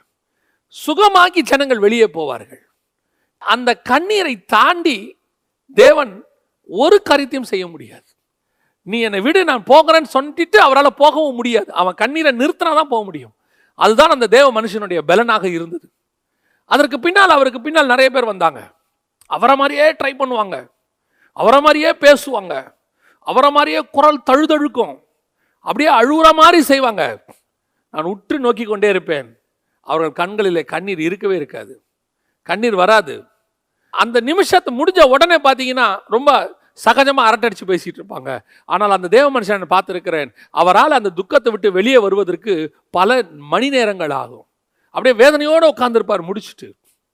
உண்மையிலேயே துயரப்படக்கூடியவர்கள் உண்மையிலேயே துக்கப்படக்கூடியவர்கள் உண்மையிலேயே அழக்கூடியவர்கள் உன் ஜெபம் நிச்சயமாய் கர்த்தரிடத்திலிருந்து பதிலை வாங்கி கொடுக்கும். ஏதோ கடமைக்கு ஜெபிக்கிற ஜெபம் எல்லாரும் ஜெபம் பண்ணுறாங்க ஜெபம் எல்லாரும் சேர்ந்து ஜெபம் பண்ணுறோம் ஜெபம். இப்பயும் சொல்கிறேன் அந்த ஜெபம் நான் குறை சொல்லவில்லை. ஆனால் அந்த ஜெபத்துக்கு இல்லாத ஒரு வல்லமை உன் தனி ஜபத்தில் உன் கர்த்தரிடத்தில் நீ அழுகிற அழுகை இருக்கு பத்தியா? உன் இருதயம் ஒட்டையுது பத்தியா? உன் கண்கள்ல இருந்து வரக்கூடிய தண்ணீர் இருக்குல்ல அந்த தண்ணீரை கர்த்தரை பொறுத்த வரைக்கும் ஒரு பெரிய சமுத்திரம் மாதிரி அவரால் அதை தாண்ட முடியாது. உட்காந்து அதுக்காக அழுதுட்டு. அதுதான். அதே நேரத்தில் உன்னுடைய அழுகைக்கு காரணமும் இருக்கும். எதுக்கு அழறணும்னு இருக்கு. அதுதான் ரொம்ப முக்கியம் பாருங்களேன். இப்போ நிறைய நேரத்தில் நம்ம அழுது ஜெபம் பண்ணுறோம் பதில் கிடைக்கிது. சில நேரங்களில் நாம் அழுதாலும் பதில் கிடைக்காது. அப்படி ஒரு சுச்சுவேஷன் இருக்கு. இது ரெண்டாவது பாயிண்ட் இப்போ மார்த்தாளுக்கும் மரியாளுக்கும் என்ன வித்தியாசம்? அந்த அம்மா ஜபத்தில் அழுகை இல்லை. இவர் ஜபத்தில் மரியாள் ஜபத்தில் அழுகை இருந்தது. அது கர்த்தரை உடைய பண்ணது. வசனம் தெளிவாக சொல்லுது. மரியாள் அழுகிறதையும் கூட வந்த யூதர்கள் அழுகிறதையும் அவர் கண்டு. அப்போ சும்மா அழ முடியாது பாருங்க. போலியா அழுத அவர் இருதயம் உடையாது. உண்மையிலேயே அந்த லாசருடைய மரணத்தை அவளால் தாங்க முடியவில்லை. உண்மையிலேயே இந்த பேண்டமிக் நடக்கிறத என் இருதயம் தாங்க மாட்டேங்குது. அப்படின்னு கூப்பிட்டாங்க வந்து உக்காந்தோம். ஐயோன்னு அழுதோம். முடிச்ச உடனே அந்த அவங்களுக்குள்ள அந்த அந்த பாரமே இருக்காது. அடுத்தவங்களுக்காக அழக்கூடியதுங்கிறது சாதாரணமாக வரக்கூடிய ஒரு விஷயமே கிடையாது. அது வந்து கர்த்தர் கொடுக்கணும் அந்த அபிஷேகத்தை. நான் சொன்ன தேவ மனுஷன் இருந்தார். அவருக்கு அந்த அபிஷேகத்தை கர்த்தர் கொடுத்திருந்தார். மன்றாட்டு ஜெபம். அடுத்தவங்களுக்காக ஜெபிக்கிற ஜெபம். அந்த ஜெபம் கர்த்தரை அசைய பண்ணும். அதுதான் வெரி இம்பார்ட்டண்ட் இன்னைக்கு நம்ம அழறோம் ஆனா அந்த அழுகையில உண்மை இருக்கா? கண்ணில் கூட தண்ணி வரும். இப்போ சினிமா நடிகர்கள் கூட அழுகுறாங்க அவங்க அழுவுறத பார்த்து சினிமா பார்க்குறவன் அழுவான். ஒரு காலத்தில் நாங்கள் சினிமா பார்க்கும்போது திரையில் அவர் அழுவுறத பார்த்து நாங்கள் அழுவோம். என்னமா அழுகுறாரு அவரோட துக்கம் அப்படியே இருந்து நமக்கு வந்து அடைக்கும். ஆனால் அது நிஜமா? இல்லை. அது படம். அது வந்து ஒரு ஒரு சில நிமிஷங்கள் நடக்க போகிறதான சீன் அந்த மாதிரி இங்கே சீன் போடுறவங்களும் இருக்கிறாங்க. அழுகிற மாதிரி சீன் போடுறவங்களும் இருக்கிறாங்க. அவங்க இருதயம் நிஜமாக அழுவுதா இல்லை பொய்யா அழுகுறாங்களாங்கிறத ரிசல்ட்டை வச்சு கண்டுபிடிச்சிடலாம். மார்த்தால் அழுதது உண்மை என்பதற்கு அடையாளம் என்ன? இயேசு அழுதார். இயேசு கண்ணீர் விட்டார். அதுதான் உண்மை. இயேசு கண்ணீர் விடுறாருன்னா சும்மா விட மாட்டாரு. மரியாளுடைய கண்ணீர் உண்மை. ஆகவே அவருடைய கண்ணீர் வந்தது. இன்னைக்கு உன்னுடைய கண்ணீர் உண்மையாக இருக்குமானால் உண்மையிலேயே ஒரு ஜெபம் அது பதிலை கொண்டு வரும். உங்கள் இருதயம் உடைக்கணும். ஒருவேளை ஆண்டவர்கிட்ட கேளுங்க. ஆண்டவர் அப்படி ஒரு அபிஷேகம் எனக்கு வேணும்னு கேளுங்க. நான் வந்து ஏதோ கடமைக்கு ஜோம் பண்ணக்கூடாது. ஏதோ கூட்டம் வந்து ஜோம் பண்ணக்கூடாது. எல்லாரும் கூடி ஜெபிக்க சொல்கிறாங்கன்னு ஜோம் பண்ணக்கூடாது. சிலரை நான் பார்த்துருக்குறேன். உண்மையிலே ஒருத்தர் ஜெப குறிப்பை வச்சிருப்பாரு. அவர் ஜப குறிப்பை வச்சு சொன்ன பிறகு இவங்க எல்லாரும் கூட உட்காந்துட்டு கடமைக்கு சோதனம் சோதனம் சோதரம் சோதரம்பாங்க அவ்வளோதான் அந்த பாரம் அவங்ககிட்ட இருக்காது. பாரம் இருந்தால் தான் ஒரு மனம் இருக்கும். ஒரு மனம் இருந்தால் தான் கிரியை நடக்கும். அவங்க சொல்கிறாங்கன்னு இவங்களும் சொல்லிக்கிட்டு இருப்பாங்க உட்காந்து அவ்வளோதான் சிலர் ஜெபத்தை போட்டு விட்டுருவாங்க. ஜெபத்தை போட்டு விட்டு இவங்க வேலை பார்த்துக்கிட்டு இருப்பாங்க. அங்கே தேவ மனுஷன் உண்மையாக அழுதுகிட்டு இருப்பாரு. ஆனால் இவங்க உட்காந்து வேலையை பார்த்துக்கிட்டு சாப்பிட்டுக்கிட்டு காஃபி குடிச்சுக்கிட்டு எல்லா வேலையும் பார்ப்பாங்க. இந்த ஜெபத்தில் பதில் வராது. அதுக்கப்புறம் இவங்களே சொல்லுவாங்க டெய்லி தான் ஜெபம் பண்ணுறோம் ஆனாலும் ஒன்றும் பதில் வரலையே. உன் ஜெபத்திற்கு பதில் எப்போ வரும் தெரியுமா? நீ உண்மையிலே ஜெபம் பண்ணி அழுது பார். உன்னை தாண்டி தேவனால் போக முடியாது. இது முதலாவது. ரெண்டாவது அழுகிறது எதற்காக? வாசிங்க. எசைக்கேல் புஸ்தகம் ஒன்பதாம் அதிகாரம் நாலாவது வசனத்தில் ஆண்டவர் ஒரு காரியத்தை சொல்கிறாரு எசைக்கேல் ஒன்பது நாலு. கர்த்தர் அவனை நோக்கி நீ எருசலேம் நகரம் எங்கும் உருவ போய் அதற்குள்ளே செய்யப்படுகிற சகல அருவருப்புகள் நிமித்தம் பெருமூச்சு விட்டு அழுகிற மனுஷர நெற்றிகளில் அடையாளம் போடு என்றார். இந்த வசனத்தை நல்லா கவனிச்சு பாருங்க. இப்போ பேண்டமிக் வந்துருச்சு. இப்போ நாம் இதை பார்த்து என்ன செய்கிறோம் ஒரு துக்கப்படுறோம் வேதனைப்படுறோம். நம்ம கண்ணுக்கு முன்னாடி இவ்வளோ மரணம் நடக்குதே அப்படின்னு நடக்கிறோம். இதுக்கு வந்து பல காரணங்கள் இருக்குது உலக பிரகாரமாக கொரோனா வைரஸ் எல்லாம் இருக்கு. ஆனால் வேதத்தை பொறுத்த வரைக்கும் கர்த்தர் எதையுமே அனுமதிக்கும் போது ஒரு அநியாயமாய் அனுமதிக்கிறது கிடையாது. அவர் நீதி உள்ள நியாயாதிபதி. சில காரியங்கள் கொள்ளை நோய்களை பட்டயங்களை கத்தர் அனுமதிக்கும் போது அனுபவிக்கிற நமக்கு அது கஷ்டமாக இருக்கிறது. நீங்கள் யோசித்து பாருங்க. இதே கொள்ளை நோய் செகண்ட் வேவ் மற்ற நாடுகள் அடிக்கும் போது வெறும் நியூஸாக மட்டும் இருந்துச்சு நமக்கு. நம்ம இன்னைக்கு அழுகிற மாதிரி அழுவல. இன்னைக்கு இருதயம் உடைக்கிற மாதிரி உடையல. அதே காரியம் நம்ம ஸ்- தமிழ்நாட்டுக்குள்ளேயும் இந்தியாவுக்குள்ளேயும் வந்த உடனே ஆட்டோமேட்டிக்காக இருதயம் உடையுது இல்லை. அப்படின்னா என்ன அர்த்தம்? அந்த இதே விஷயம் தான் அங்கே நடந்துச்சு. அங்கே நடக்கும்போது என் இருதயத்துக்குள்ளே என்ன வரல? பிரச்சனை வரல. ஏன்னா அது வந்து ஒரு பாரமாக எனக்கு தெரியல. அங்கே உள்ளவங்களுக்கு வந்திருக்கும். அப்போ என் இருதயம் எப்படிப்பட்ட ஒரு இருதயம்? இந்த பிரச்சனை வந்த உடனே தான் நான் பாரப்படுவேன். ஆனால் இந்த பிரச்சனைக்கு காரணம் என்ன? வேற என்ன? இன்னைக்கு இப்படி ஒரு கொள்ளை நோய் உலகம் முழுவதும் வருது. நாங்கள் வேதத்தில் உள்ளதை எடுத்து கிட்டத்தட்ட ஒரு நாலு வருஷமாக சொல்லிகிட்டு இருக்கிறோம். கொள்ளை நோய் வரப்போது வரப்போது வரப்போது நியாய தீர்ப்பு நாளில் கடைசி நாட்களில் கொள்ளை நோய் வரும்னு கர்த்தர் சொன்னாருன்னு சொன்னோம். அப்போ நாங்கள் சொல்கிறதெல்லாம் ஜெகன் பயமுறுத்துறாருன்னு சொன்னாங்க. அதற்கு பிறகு ஒன்றரை வருஷமாக ரெண்டாயிரத்தி பதினெட்டு பத்தொம்போதில் மட்டும் டபிள்யூஹெச்ஓ ரிப்போர்ட்டை வச்சு சொன்னோம். அவங்க சொல்லியிருக்கிறாங்க டிசீஸ் எக்ஸ்னு ஒன்று வருது. கேர்ஃபுல் நம்ம ஜோம் பண்ணுவோம். ஜோ அன்னைக்கு இப்படி யாருமே ஜோம் பண்ணலை பாருங்கள் இந்த மாதிரி அன்னைக்கே அழுது இருக்கணுமே நினிவே ஜனங்கள் செய்தி வந்த உடனே அழுதார்கள் இல்ல? நினைவே ஜனங்கள் செய்தி வந்த உடனே அழுதார்கள். ஆனால் இன்னைக்கு சம்பவம் நடந்த பிறகு தானே அழுகுறோம். செய்தி வந்த பிறகு அன்னைக்கு அழ தோணல அன்னைக்கு செய்தி சொன்னவனை தானே குற்றப்படுத்தணும். என்னை மட்டும் சொல்லணும் என்னை வச்சு நான் சொல்லவே இல்லை இதை. எரேமியா காலத்துல இருந்து இதுதான் பிரச்சனை. வந்து சொல்றவனை திட்டுவோம் வந்து சொல்றவனை குறை சொல்லுவோம் பிடிச்சி கிணத்துல போடுவோமே ஒழிய அவன் சொல்லுகிற செய்தியை வச்சுக்கிட்டு மனம் திரும்புவோங்கிறது இஸ்ரவேல் ஜனங்களுக்கு தேவ ஜனங்களுக்கு இருக்காது. புறஜாதியார் கூட பரவாயில்ல நினிவே ஜனங்க கூட பரவாயில்ல. உடனே ரட்டுடுத்தி உட்காந்துட்டான் தப்பிச்சிட்டான். நியூஸை கேட்ட உடனே அந்த அழுகை இன்னைக்கு நமக்கு இப்போ அழுக வருது. ஏன் அழுக வருது? கண்ணீர் வருது. இதே காரியம் ஒரு ஆறு மாதத்துக்கு முன்னாடி இட்டாலியில் செகண்ட் வேவ் நடக்கும்போது லட்சக்கணக்கில் ஜனங்க சேர்ந்து பாவம் இட்டாலியில் எல்லாரும் சாவுறாங்கன்னு தான் சொன்னமே ஒழிய அன்னைக்கு அழ தோணலைல்ல. அப்போ நம்ம அழுகையில் டிஃப்ரென்ஸ் இருக்குல்ல? அப்படின்னா இதுக்கு என்ன காரணம்? கர்த்தர் என்னைக்கோ ஒரு நாள் அலோ பண்ணியிருக்கிறாரு இதை. இன்றைக்கி அது கொள்ளை நோயாக மாறி இருக்கு. ஒரு நாள் இந்த தேசத்தில் உள்ள அருவருப்புகள் ஆல் ஓவர் த வேர்ல்டு நான் பேசிகிட்டு இருக்கிறேன். எல்லா நாடுகளிலும் இருந்த அருவருப்புகள் அவைகளுடைய பலன்கள் இப்பொழுது கிராஸ் ஆகிட்டு இருக்குது. கிராஸ் பண்ணிக்கிட்டு இருக்கு கொள்ளை நோய்கள். அப்போ சில நேரத்தில் நம்ம ஜெபத்திற்கு பதில் கிடைக்காது அழுதாலும் கிடைக்காது. மார்த்தாள் மரியாள் சம்பவத்தில் அழுதா கிடைக்கும். இப்போ நான் அடுத்த ஸ்டேஜுக்கு போகிறேன் அழுதாலும் கிடைக்காது. இங்கே ஒன்பதாம் அதிகாரம் ஆறாம் வசனத்தில். அழுகுறாங்க. அழுவும் போது ஆண்டவர் சொல்கிறாரு நீ போய் யார் யாரெல்லாம் அழுகுறாங்கன்னு பாரு. அழுது அவர்கள் மேலே முத்திரை போடு. ஏன் முத்திரை போடு? அதுக்கு பின்னாடி கர்த்தருக்கு ஒரு ரீசன் இருக்கு. இப்போ அடுத்த பிரச்சனை ஒன்று வருது. நல்லா கவனிச்சுக்கொள்ளுங்க.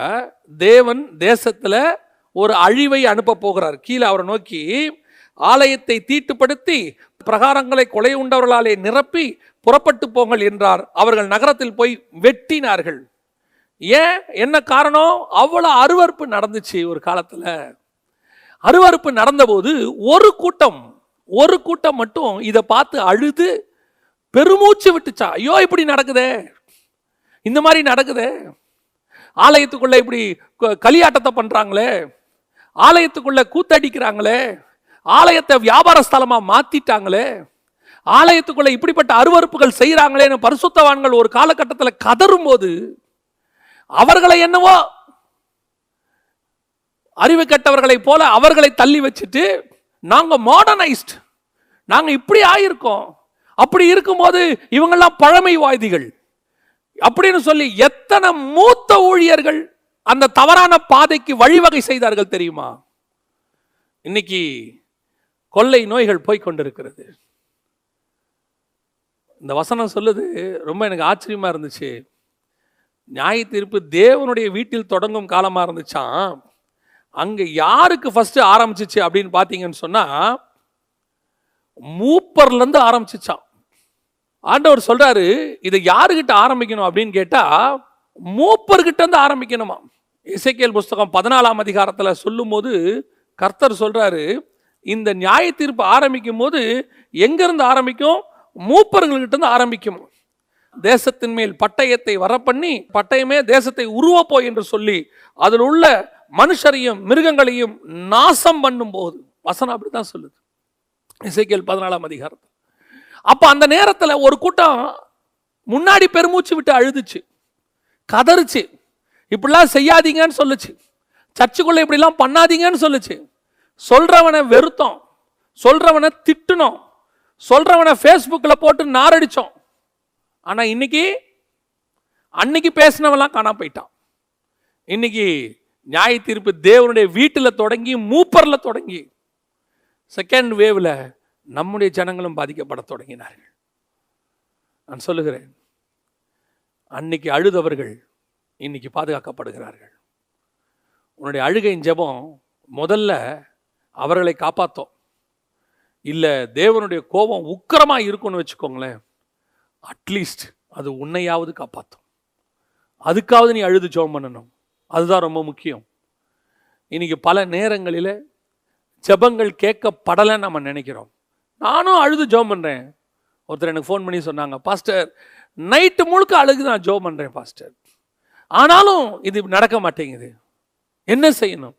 பல நேரங்களிலே அக்கிரமம் மிகுதியாவதினால் அது தேவனுடைய சமூகத்தை எட்டுவதினால் தேவனுடைய நாசியிலே கோபம் ஏறுகிறதினால் கர்த்தர் பார்க்குறாரு. சில பரிசுத்தவான்கள் செபத்துக்கு கூட அவர் ஒன்று செய்கிறாரு அவன் அழுகுறான். அவனை மட்டும் காப்பாற்று அவனை மட்டும் விடு. மற்றவங்கள ஏன்னா மற்றவங்க யாருக்கும் அந்த உணர்வே இல்லையே. இவன் ஜபத்தினால மற்றவங்களை காப்பாற்றணும்னு நினைச்சாலும் அவங்களுக்கு உணர்வு இல்லையா? இந்த பேண்டமிக் டைமில் ஃபஸ்ட்டு நீங்கள் ப்ரேயர் பண்ணும்போது அவங்க காப்பாற்றப்படணும்னு ஜோம் பண்ணுங்க. ஆண்டவர்கிட்ட அழுது ஜோம் பண்ணுங்க. ஒருவேளை நீங்கள் அழுகிற அழுகைக்கு பதில் கிடைக்காவிட்டாலும் குறைஞ்சபட்சம் அது உங்களை மட்டுமாவது காப்பாற்றும் ஏன்? ஆண்டவர் இந்த தெளிவாக சொல்கிறாரு எஸ்ஐகேல் புஸ்தகம் ஒன்பதாம் அதிகாரம் நாலாவது வசனத்தில் நீ உருவ போய் அவர்கள் மேலே நெற்றிகளில் அடையாளம் போடு அப்படின்னு சொல்லிட்டு ஆறாவது வசனத்தில் அவர் சொல்கிறாரு முதியோரையும் வாலிபரையும் கன்னிகைகளையும் குழந்தைகளையும் ஸ்திரீகளையும் சங்கரித்து கொன்று போடுங்கள். அடையாளம் போடப்பட்டிருக்கிற ஒருவனையும் கிட்டாதிருங்கள். என் பரிசுத்த ஸ்தலத்திலே துவங்குங்கள் என்று என் காதுகள் கேட்கச் சொன்னார். அப்பொழுது அவர்கள் ஆலயத்துக்கு முன்னே இருந்த மூப்பரிடத்திலிருந்து துவக்கம் பண்ணினார்கள். நியாய தீர்ப்பு தேவனிடத்திலிருந்து புறப்பட்டிருக்கிறது. தேவ ஆலயத்திலிருந்து புறப்பட்டிருக்கிறது. ஆனால் நடந்தது என்ன தெரியுமா? முத்திரை போடப்பட்டவர்கள் தப்பித்து கொண்டார்கள். யார் முத்திரை போடப்பட்டவர்கள்? நடந்த அருவருப்புகள் நிமித்தம் பெருமூச்சு விட்டு அழுதவர்கள் ஒரு காலத்தில். இப்போ நீ அழுகிற ஜபம் நீ அழுகிற அழுகை இந்த தேசத்தை காப்பாற்றணும் அட்லீஸ்ட் இல்லை என்று சொன்னால் ஒருவேளை தேவனுடைய கோபம் உக்கிரமாய் இருக்கும் என்றால் அது குறைஞ்சபட்சம் உன்னையாவது காப்பாற்றும் அதுதான் அந்த ஜெபத்தினுடைய பவர் அப்படின்னா நீ ஜெபிக்க வேண்டியது அவங்களுக்காக மட்டுமில்ல உனக்காகவும். அந்த ஜெபம் உனக்கும் பலனாக முடியும். பல நேரங்களில் கர்த்தர் நீ மற்றவங்களுக்கு ஜபிக்கும் போது அதை உனக்கு பலனாய் மாற்றுகிறார். யோபுவினுடைய நண்பர்கள் வந்து யோபுவை குறித்து அநேக காரியங்கள் பேசின பிறகு கடைசியாய் நாற்பத்தி ரெண்டாம் அதிகாரத்தில் கர்த்தர் அந்த நண்பர்களை பார்த்து சொல்லுகிறார் நீங்கள் என் தாசனாகிய யோபு பேசினது போல் நிதானமாய் பேசவில்லை. ஆகவே யோபு உங்களுக்காக ஜோம் பண்ணுவான் அப்போ தான் நான் உங்களை மன்னிப்பேன் இல்லைன்னா உங்களை மன்னிக்க மாட்டேன் அப்படின்னு சொன்னார். இப்போ இவங்க போய் யோபுக்கிட்ட கேட்குறாங்க வசனம் சொல்லுது ஒன்பது பத்து. அப்பொழுது தேமானியனாகிய எலிபாசும் சூகியனாகிய பில்காத்தும் நாகமாத்தியனாகிய சோப்பாரும் போய் கர்த்தர் தங்களுக்கு சொன்னபடியே செய்தார்கள். அப்பொழுது கர்த்தர் யோபின் முகத்தை பார்த்தார். இப்போ யோபு எப்படி ஜோம் பண்ணுறான்னு பார்க்குறாரு. யோபு உண்மையா நண்பர்களுக்காக ஜோம் பண்ணான். வசனம் சொல்லுது யோபு தன் சிநேகிதருக்காக வேண்டுதல் செய்தபோது கர்த்தர் அவன் சிறை இருப்பை மாற்றினார். இதுதான் சொன்னேன். பல நேரங்களில நாம ஜோம் பண்றோம் உண்மையா ஜோம் பண்றோம் அழுது ஜோம் பண்றோம். அந்த அழுகையின் ஜெபத்திற்கு பதில் கிடைக்க வாய்ப்பு இருக்கு. கிடைக்கணும் விசுவாசத்தோட ஜோம் பண்றோம். ஒருவேளை அந்த ஜெபத்திற்கு பதில் கர்த்தர் கொடுக்கல. ஏன்னா ஒருவேளை அவருடைய கோபம் உச்சமாக இருக்கும் மூர்க்கமாக இருக்கும். பதினாலாம் அதிகாரம் இசைக்கேல் புஸ்தகத்தில் கர்த்தர் சொல்கிறாரு இருபதாவது வசனத்தில் நோவாவும் தானியலும் யோபும் அதன் நடுவில் இருந்தாலும் அவர்கள் தங்கள் நீதியினால் தங்கள் ஆத்துமாக்களை மாத்திரம் தப்புவிப்பார்களே அல்லாமல் குமாரனையாகிலும் குமாரத்தியாகிலும் தப்புவிக்க மாட்டார்கள் என்று என் ஜீவனை கொண்டு சொல்லுகிறேன் என்பதை கர்த்தராகிய ஆண்டவர் உரைக்கிறார். பதினாறாவது வசனம் அந்த மூன்று புருஷரும் அந்த நடுவில் இருந்தாலும் தாங்கள் மாத்திரம் தப்புவார்களே அல்லாமல் குமாரரையாகிலும் குமாரத்தையாகிலும் தப்புவிக்க மாட்டார்கள்.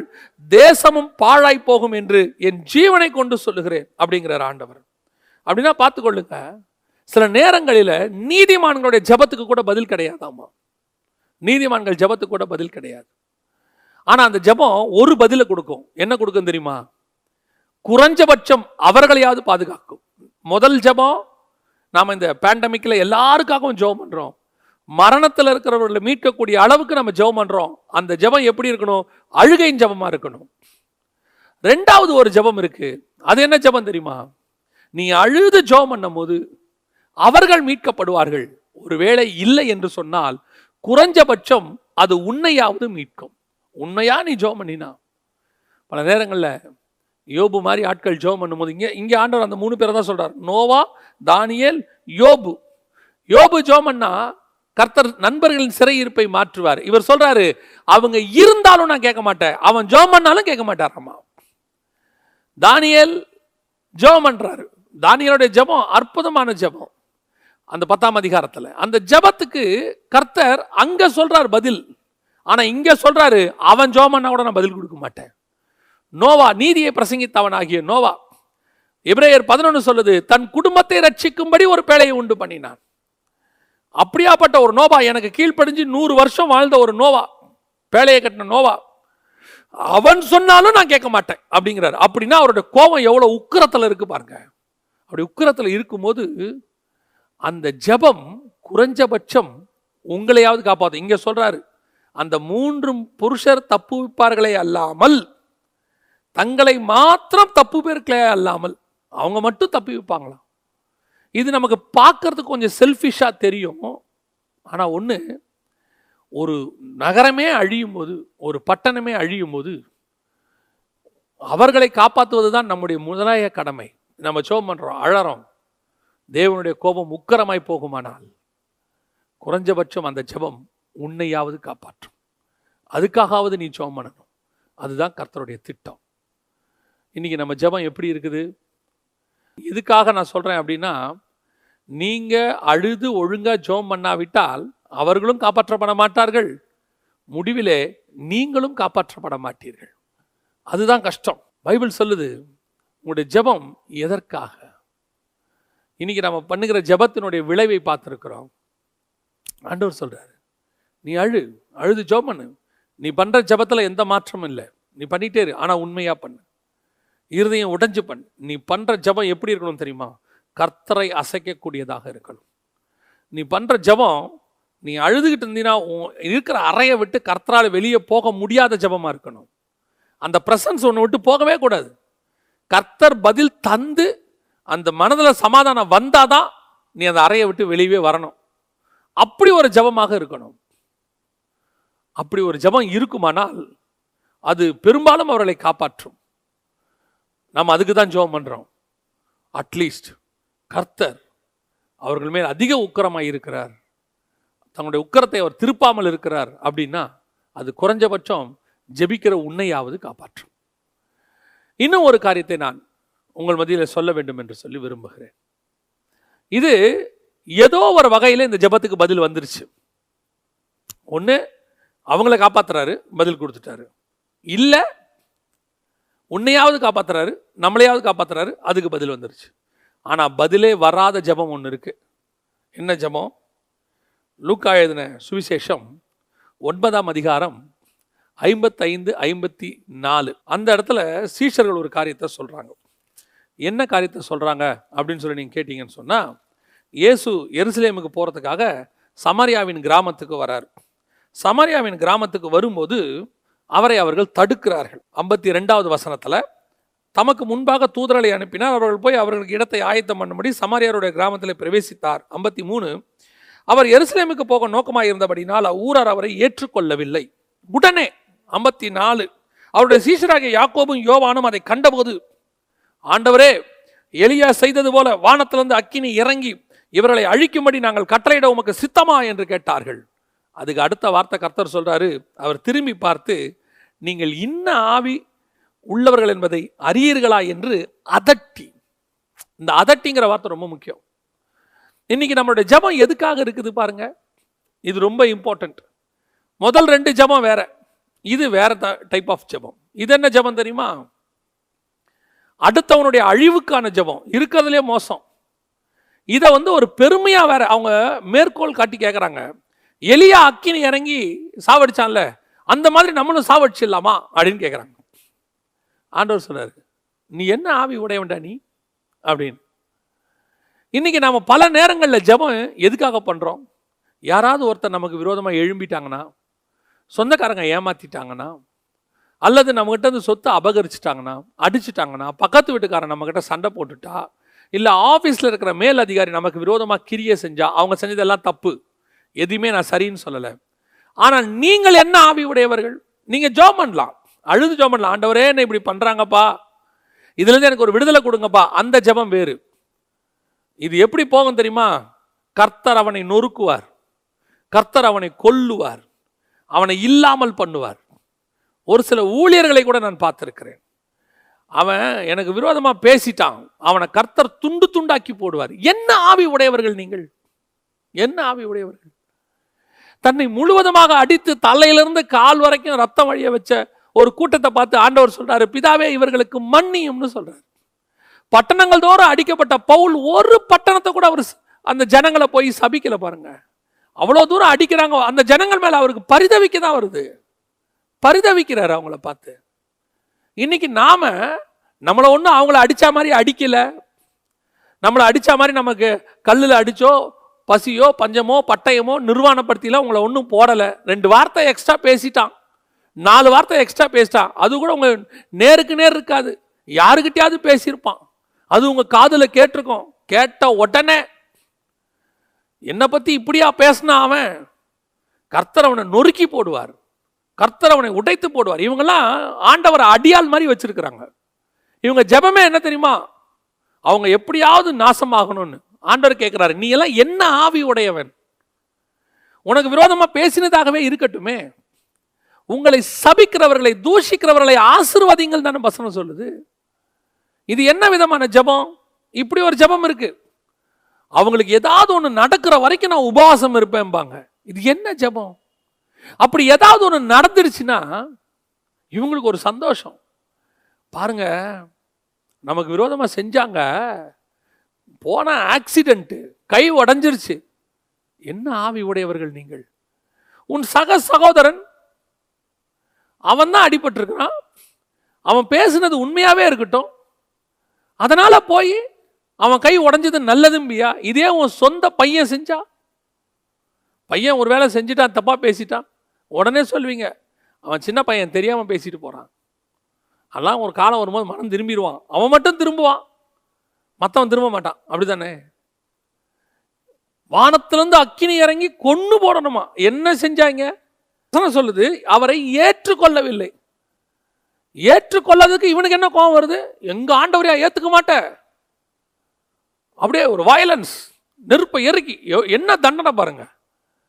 அவர் சொல்றாரு மனுஷகுமாரன் ஜீவனை அழிக்கிறதற்கு வரவில்லை ரட்சிக்கிறதுக்கே வந்தார். இந்த தாட் உனக்கு எனக்கும் வரணும். என்னை ஆண்டவர் வச்சது அடுத்தவனை சபிக்கிறதுக்கு அல்ல ஆசிர்வதிக்கிறதுக்கு. கர்த்தர் என்னை வச்சது அவனை எப்படியாவது வாழ வைக்கிறதுக்கு தானே ஒழிய அவனை சாகடிக்கிறதுக்கு கிடையாது. எப்படியாவது அவன் நாசமாயிரணும். மாமியார் நாசமாயிரணும் மருமக நாசமாயிரணும் அந்த குடும்பம் நாசமாக போயிடணும் உனக்கும் உலகத்தானுக்கு என்ன வித்தியாசம்? உலகத்தான் சீரியலில் அதானே எடுக்கிறான். குடும்பம் நாசமாயிரணும். நான் ஒரு சிலரை பார்த்துருக்கிறேன் ஆண்டவர் ஏற்றுக்கொள்வதற்கு முன்பதாக. குடும்பங்கள் நாசமாகணும்னு மாந் மந்திரிகம் பண்ணுவாங்க. அவங்க தகடுகள் வைப்பாங்க அதெல்லாம் செய்வாங்க. இப்போ அதெல்லாம் ரட்சிக்கப்பட்டோம். இப்போ அப்படிலாம் செய்ய முடியாது. அதனால் ஜோம் பண்ணுறோம் அவங்க நாசமாக போகணும் ஆனால் உன் ஆட்டிடியூடில் எந்த மாற்றமும் இல்லை. இருக்கட்டும். அவங்க நமக்கு விரோதமாக பேசினதாகவே இருக்கட்டும். நான் உங்களுக்கு சொல்லட்டுமா? நீங்கள் அதை அப்படியே மறந்துடுங்க ஆனால் ஒரு நாள் வரும். அவர்களை என்ன செய்கிறாருங்கிறது நமக்கு தேவையே இல்லை. அவர்கள் கண்களுக்கு முன்பாக கர்த்தர் உன்னை உயர்த்துவார். நீ உயரணுமா? அவங்க நாசமாக போகணுமா? எது முக்கியம்? டிசைட் யுவர் செல்ஃப் சிலர் இருக்கான் எனக்கு ரெண்டு கண்ணு போனாலும் பரவாயில்ல அவனுக்கு ஒரு கண்ணு போகணுன்ற ஒரு ஒரு சில ஆட்டிடியூட் உள்ளவன் இருக்கான். அது தேவ ஆவியை பெற்ற மனுஷர்கள் அல்ல. இது வேற ஆவி. ஒன்று தெரிஞ்சுக்கொள்ளுங்க. கர்த்தர் என்ன விரும்புகிறார் தெரியுமா? அவனையும் மனந்திரும்ப பண்ண விரும்புகிறார்.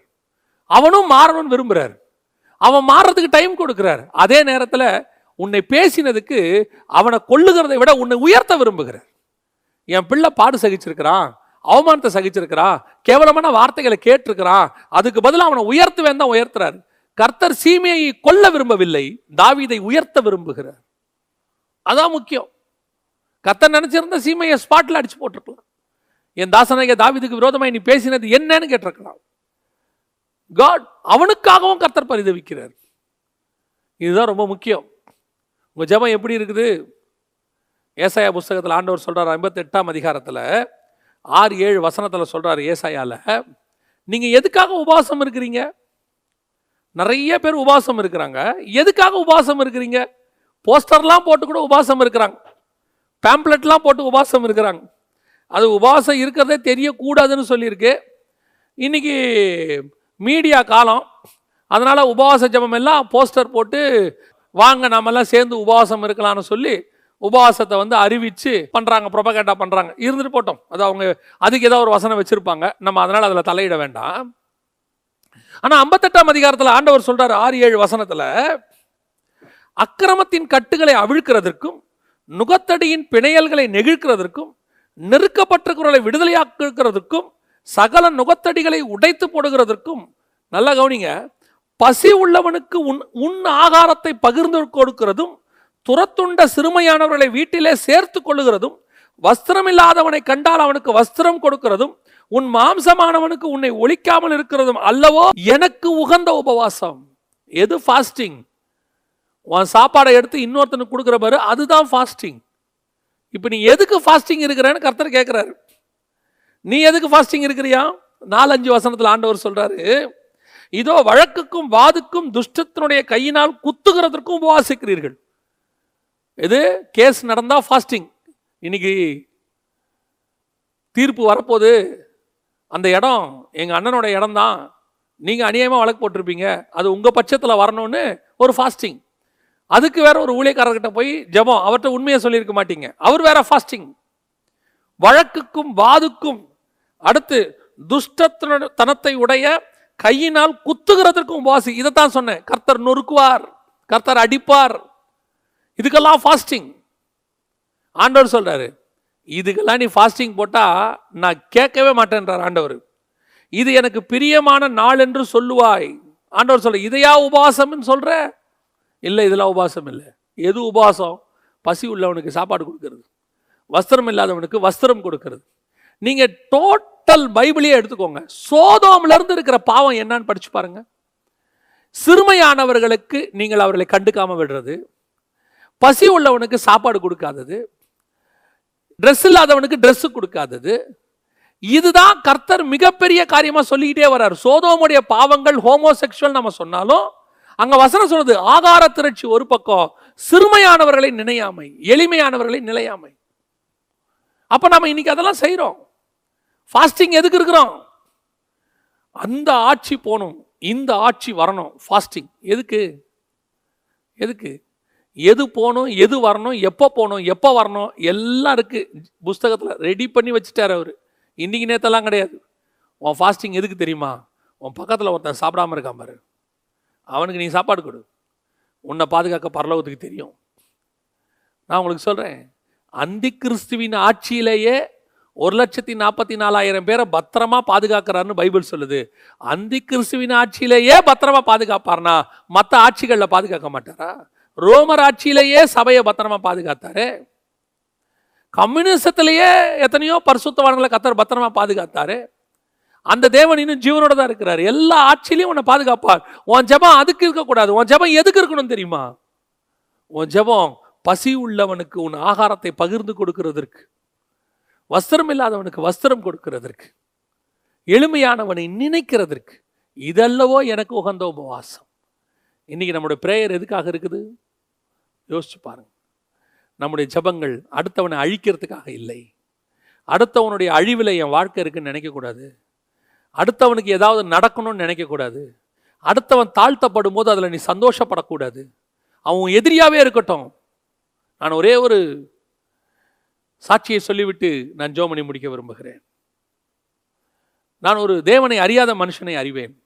அவர் ஆண்டவர் அறியாத ஒரு மனுஷன். அவர் ஒரு பிஸ்னஸ் நடத்திக்கிட்டு இருந்தார். ஹோட்டல் மாதிரி. அப்போல்லாம் ஹோட்டல் வந்து நான் சொல்கிறது ஒரு இருபது முப்பது வருஷத்துக்கு முன்னாடி. அது வந்து அப்போது ஓலை குடிசையில் தான் இருக்கும். நடத்திட்டு இருந்தார் பெரிய லெவலில் நடத்திக்கிட்டு இருந்தார். பல மெஸ்ஸுகளுக்கு இங்கேருந்து சாப்பாடு செஞ்சு போகும். நடத்திக்கிட்டு இருந்தார் அப்பொழுது அவரிடத்துலேருந்து ஒருத்தன் வேலைகள் எல்லாம் கற்றுக்கிட்டு அவர்கிட்ட இருந்து பிரிஞ்சு ஒரு ஐநூறு மீட்டர்லேயே இன்னொரு ஹோட்டலை தொடங்கினான். இவருக்கு வந்த ஆர்டர்களில் கொஞ்சம் அவன் எடுத்துகிட்டு போயிட்டான். அப்போ இவருக்கு அவன் மேலே ரொம்ப கோவம்.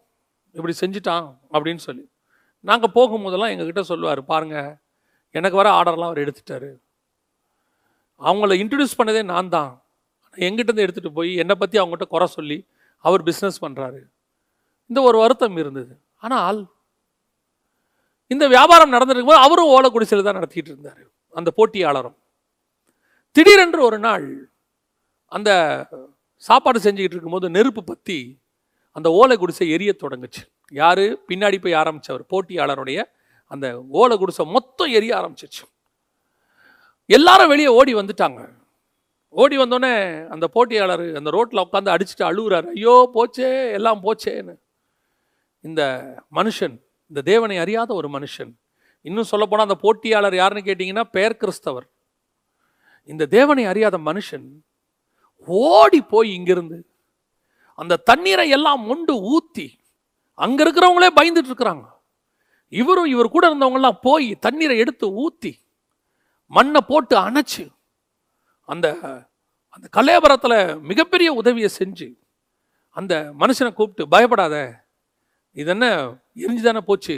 நம்ம இன்னொன்று கட்டிக்கலாம். நீ ஒன்றும் கவலைப்படாத. அப்படின்னு சொல்லி தன்னாலான உதவி அந்த மனுஷன் செஞ்சுட்டு வந்தான். நான் அந்த மனுஷனை ஆச்சரியமாய் பார்த்தேன். காரணம் என்ன தெரியுமா? ஒரு தேவனை அறியாத மனுஷன் தன்னுடைய போட்டியாளர் பாதிக்கப்படுகிறான். இத்தோட அவனுடைய தொழில் கூட முடங்கி போயிடும் நினச்சா. ஆனால் அவன் சொல்கிறார் அது அது அந்த நேரம் வயிறு எரிஞ்சு அந்த அவங்க அவன் அழுகுறான் பார்க்கவே மனசு கஷ்டமாயிருச்சு. பாவங்க அவன். இந்த மனுஷனுக்கு இருக்கிற இருதயம் கூட இன்னைக்கு தேவனை அறிந்து ஆவியை பெற்றேன்னு சொல்றவர்களுக்கு இல்லையே. தன் கூட இருக்கிறவன் சக ஊழியனோ விசுவாசியோ அல்லது தன் சொந்த சகோதரனோ சகோதரியோ பாதிக்கப்படும் போது வேணும் நடக்கட்டும் இப்படித்தான் ஆகணும் எங்களை பகைச்சதுக்கு இது கத்தர் கொடுத்த தண்டனைன்னு வாயில வருதே. எப்படி? வரக்கூடாதே. ஆவியில் ஏதோ மிஸ்டேக் இருக்குதே. ஆவியில் ஏதோ சம்திங் ராங் ஏசு சொல்கிறாரு நீ என்ன ஆவி உடையவன்? யார் மேலையும் வஞ்சம் குரோதம் கசப்பு இருக்கவே கூடாது. இருக்கட்டும் நம்மளை பேசினவங்க தான். நமக்கு விரோதமாக குதிங்கால உயர்த்தினவங்க தான். நமக்கு விரோதமாக நாவுகளை அசைச்சவங்க தான். இன்னைக்கு அவங்க அழிஞ்சு போகணுங்கிற ஜெபமோ அவங்க நாசமாகணுங்கிற ஜபமும் நம்ம வாயிலிருந்து வரவே கூடாது. எந்த சூழ்நிலையிலும் அவங்க நல்லா இருக்கட்டும் ஆண்டவரே. நீ ஜெபம் பண்ணி கர்த்தர் உன்னை ஆசிர்வதிப்பார். ஏன் தெரியுமா? இது தேவனுடைய இருதயம். தன்னை அடித்தவனையும் ஆசீர்வதிக்கிறது தேவனுடைய இருதயம். அந்த இருதயத்தை கர்த்தர் உங்ககிட்ட எதிர்பார்க்கிறார். அதே தேவன் உன்னையும் ஆசிர்வதிப்பார். இன்னைக்கு ஒரு தீர்மானம் எடுப்போம். இந்த பேண்டமிக் டயத்தில் நான் எல்லாருக்காகவும் ஜோம் பண்ணுவேன். அழுது ஜோம் பண்ணுவேன். உண்மையாக அழுது ஜோம் பண்ணுவேன். அது ஒரு கூட்டத்தை காப்பாற்றும். நிச்சயமாக என் தேவனுடைய இருதயத்தை அது உடைக்கும். என் ஜெபத்திற்கு கத்தர் ஏதோ ஒரு பதிலை கொடுப்பார். ஒருவேளை ரெண்டாவது ஸ்டேஜ். தேசம் தேவனுக்கு விரோதமான கோபத்தில் போகும்போது தேவன் தேசத்தை கைவிடும் போது அந்த ஜெபம் குறைஞ்சபட்சம் உன்னையாவது காப்பாற்றும். ஆனால் ஒரு நாளும் என் ஜெபம் யாருடைய அழிவுக்கும் காரணமாய் இருக்கக்கூடாது. நம்ம ஜெபிக்கலாமா? சர்வ வல்லமையுள்ள எங்கள் தகப்பனே இந்த அருமையான நேரத்திற்காக உமக்கு ஸ்தோத்திரம். எங்கள் ஆவியை நாங்கள் இன்னும் ஒரு விசை புதுப்பித்துக் கொள்ள நிலவரமான ஆவியை பெற்றுக்கொள்ள ஆண்டவரே எங்கள் வாயின் வார்த்தைகள் எல்லாம் பிறருடைய காயத்தை ஆற்றத்தக்கதாக அடுத்தவரை வேதனைப்படுத்தவோ துக்கப்படுத்தவோ அவர்கள் அழிந்து போக வேண்டும் என்ற எண்ணமோ கசப்போ குரோதமோ எங்களுக்குள்ளே காணப்படாதபடி. அவர்களும் என்னோடு கூட மாம்சத்தில் பிறந்த சகோதரர்கள். அவர்கள் என்னோடு கூட ஆவியிலே பிறந்த சகோதரர்கள். யாராயிருந்தாலும் அவர்கள் அழிவு எனக்கு சந்தோஷத்தை கொடுக்காது. அவர்கள் அழிவு தேவனுக்கும் சரி எங்களுக்கும் சரி துக்கத்தை கொடுக்கும். அப்படி ஒரு தேவ இருதயத்தை நாங்களும் பெற்றுக்கொள்ள கிருப பாராட்டுங்கப்பா. மகிமையுள்ள கரத்தனை தாழ்த்துகிறோம். எங்கள் ஆண்டவர் இயேசுவின் நாமத்தில் பிதாவே. ஆமேன்.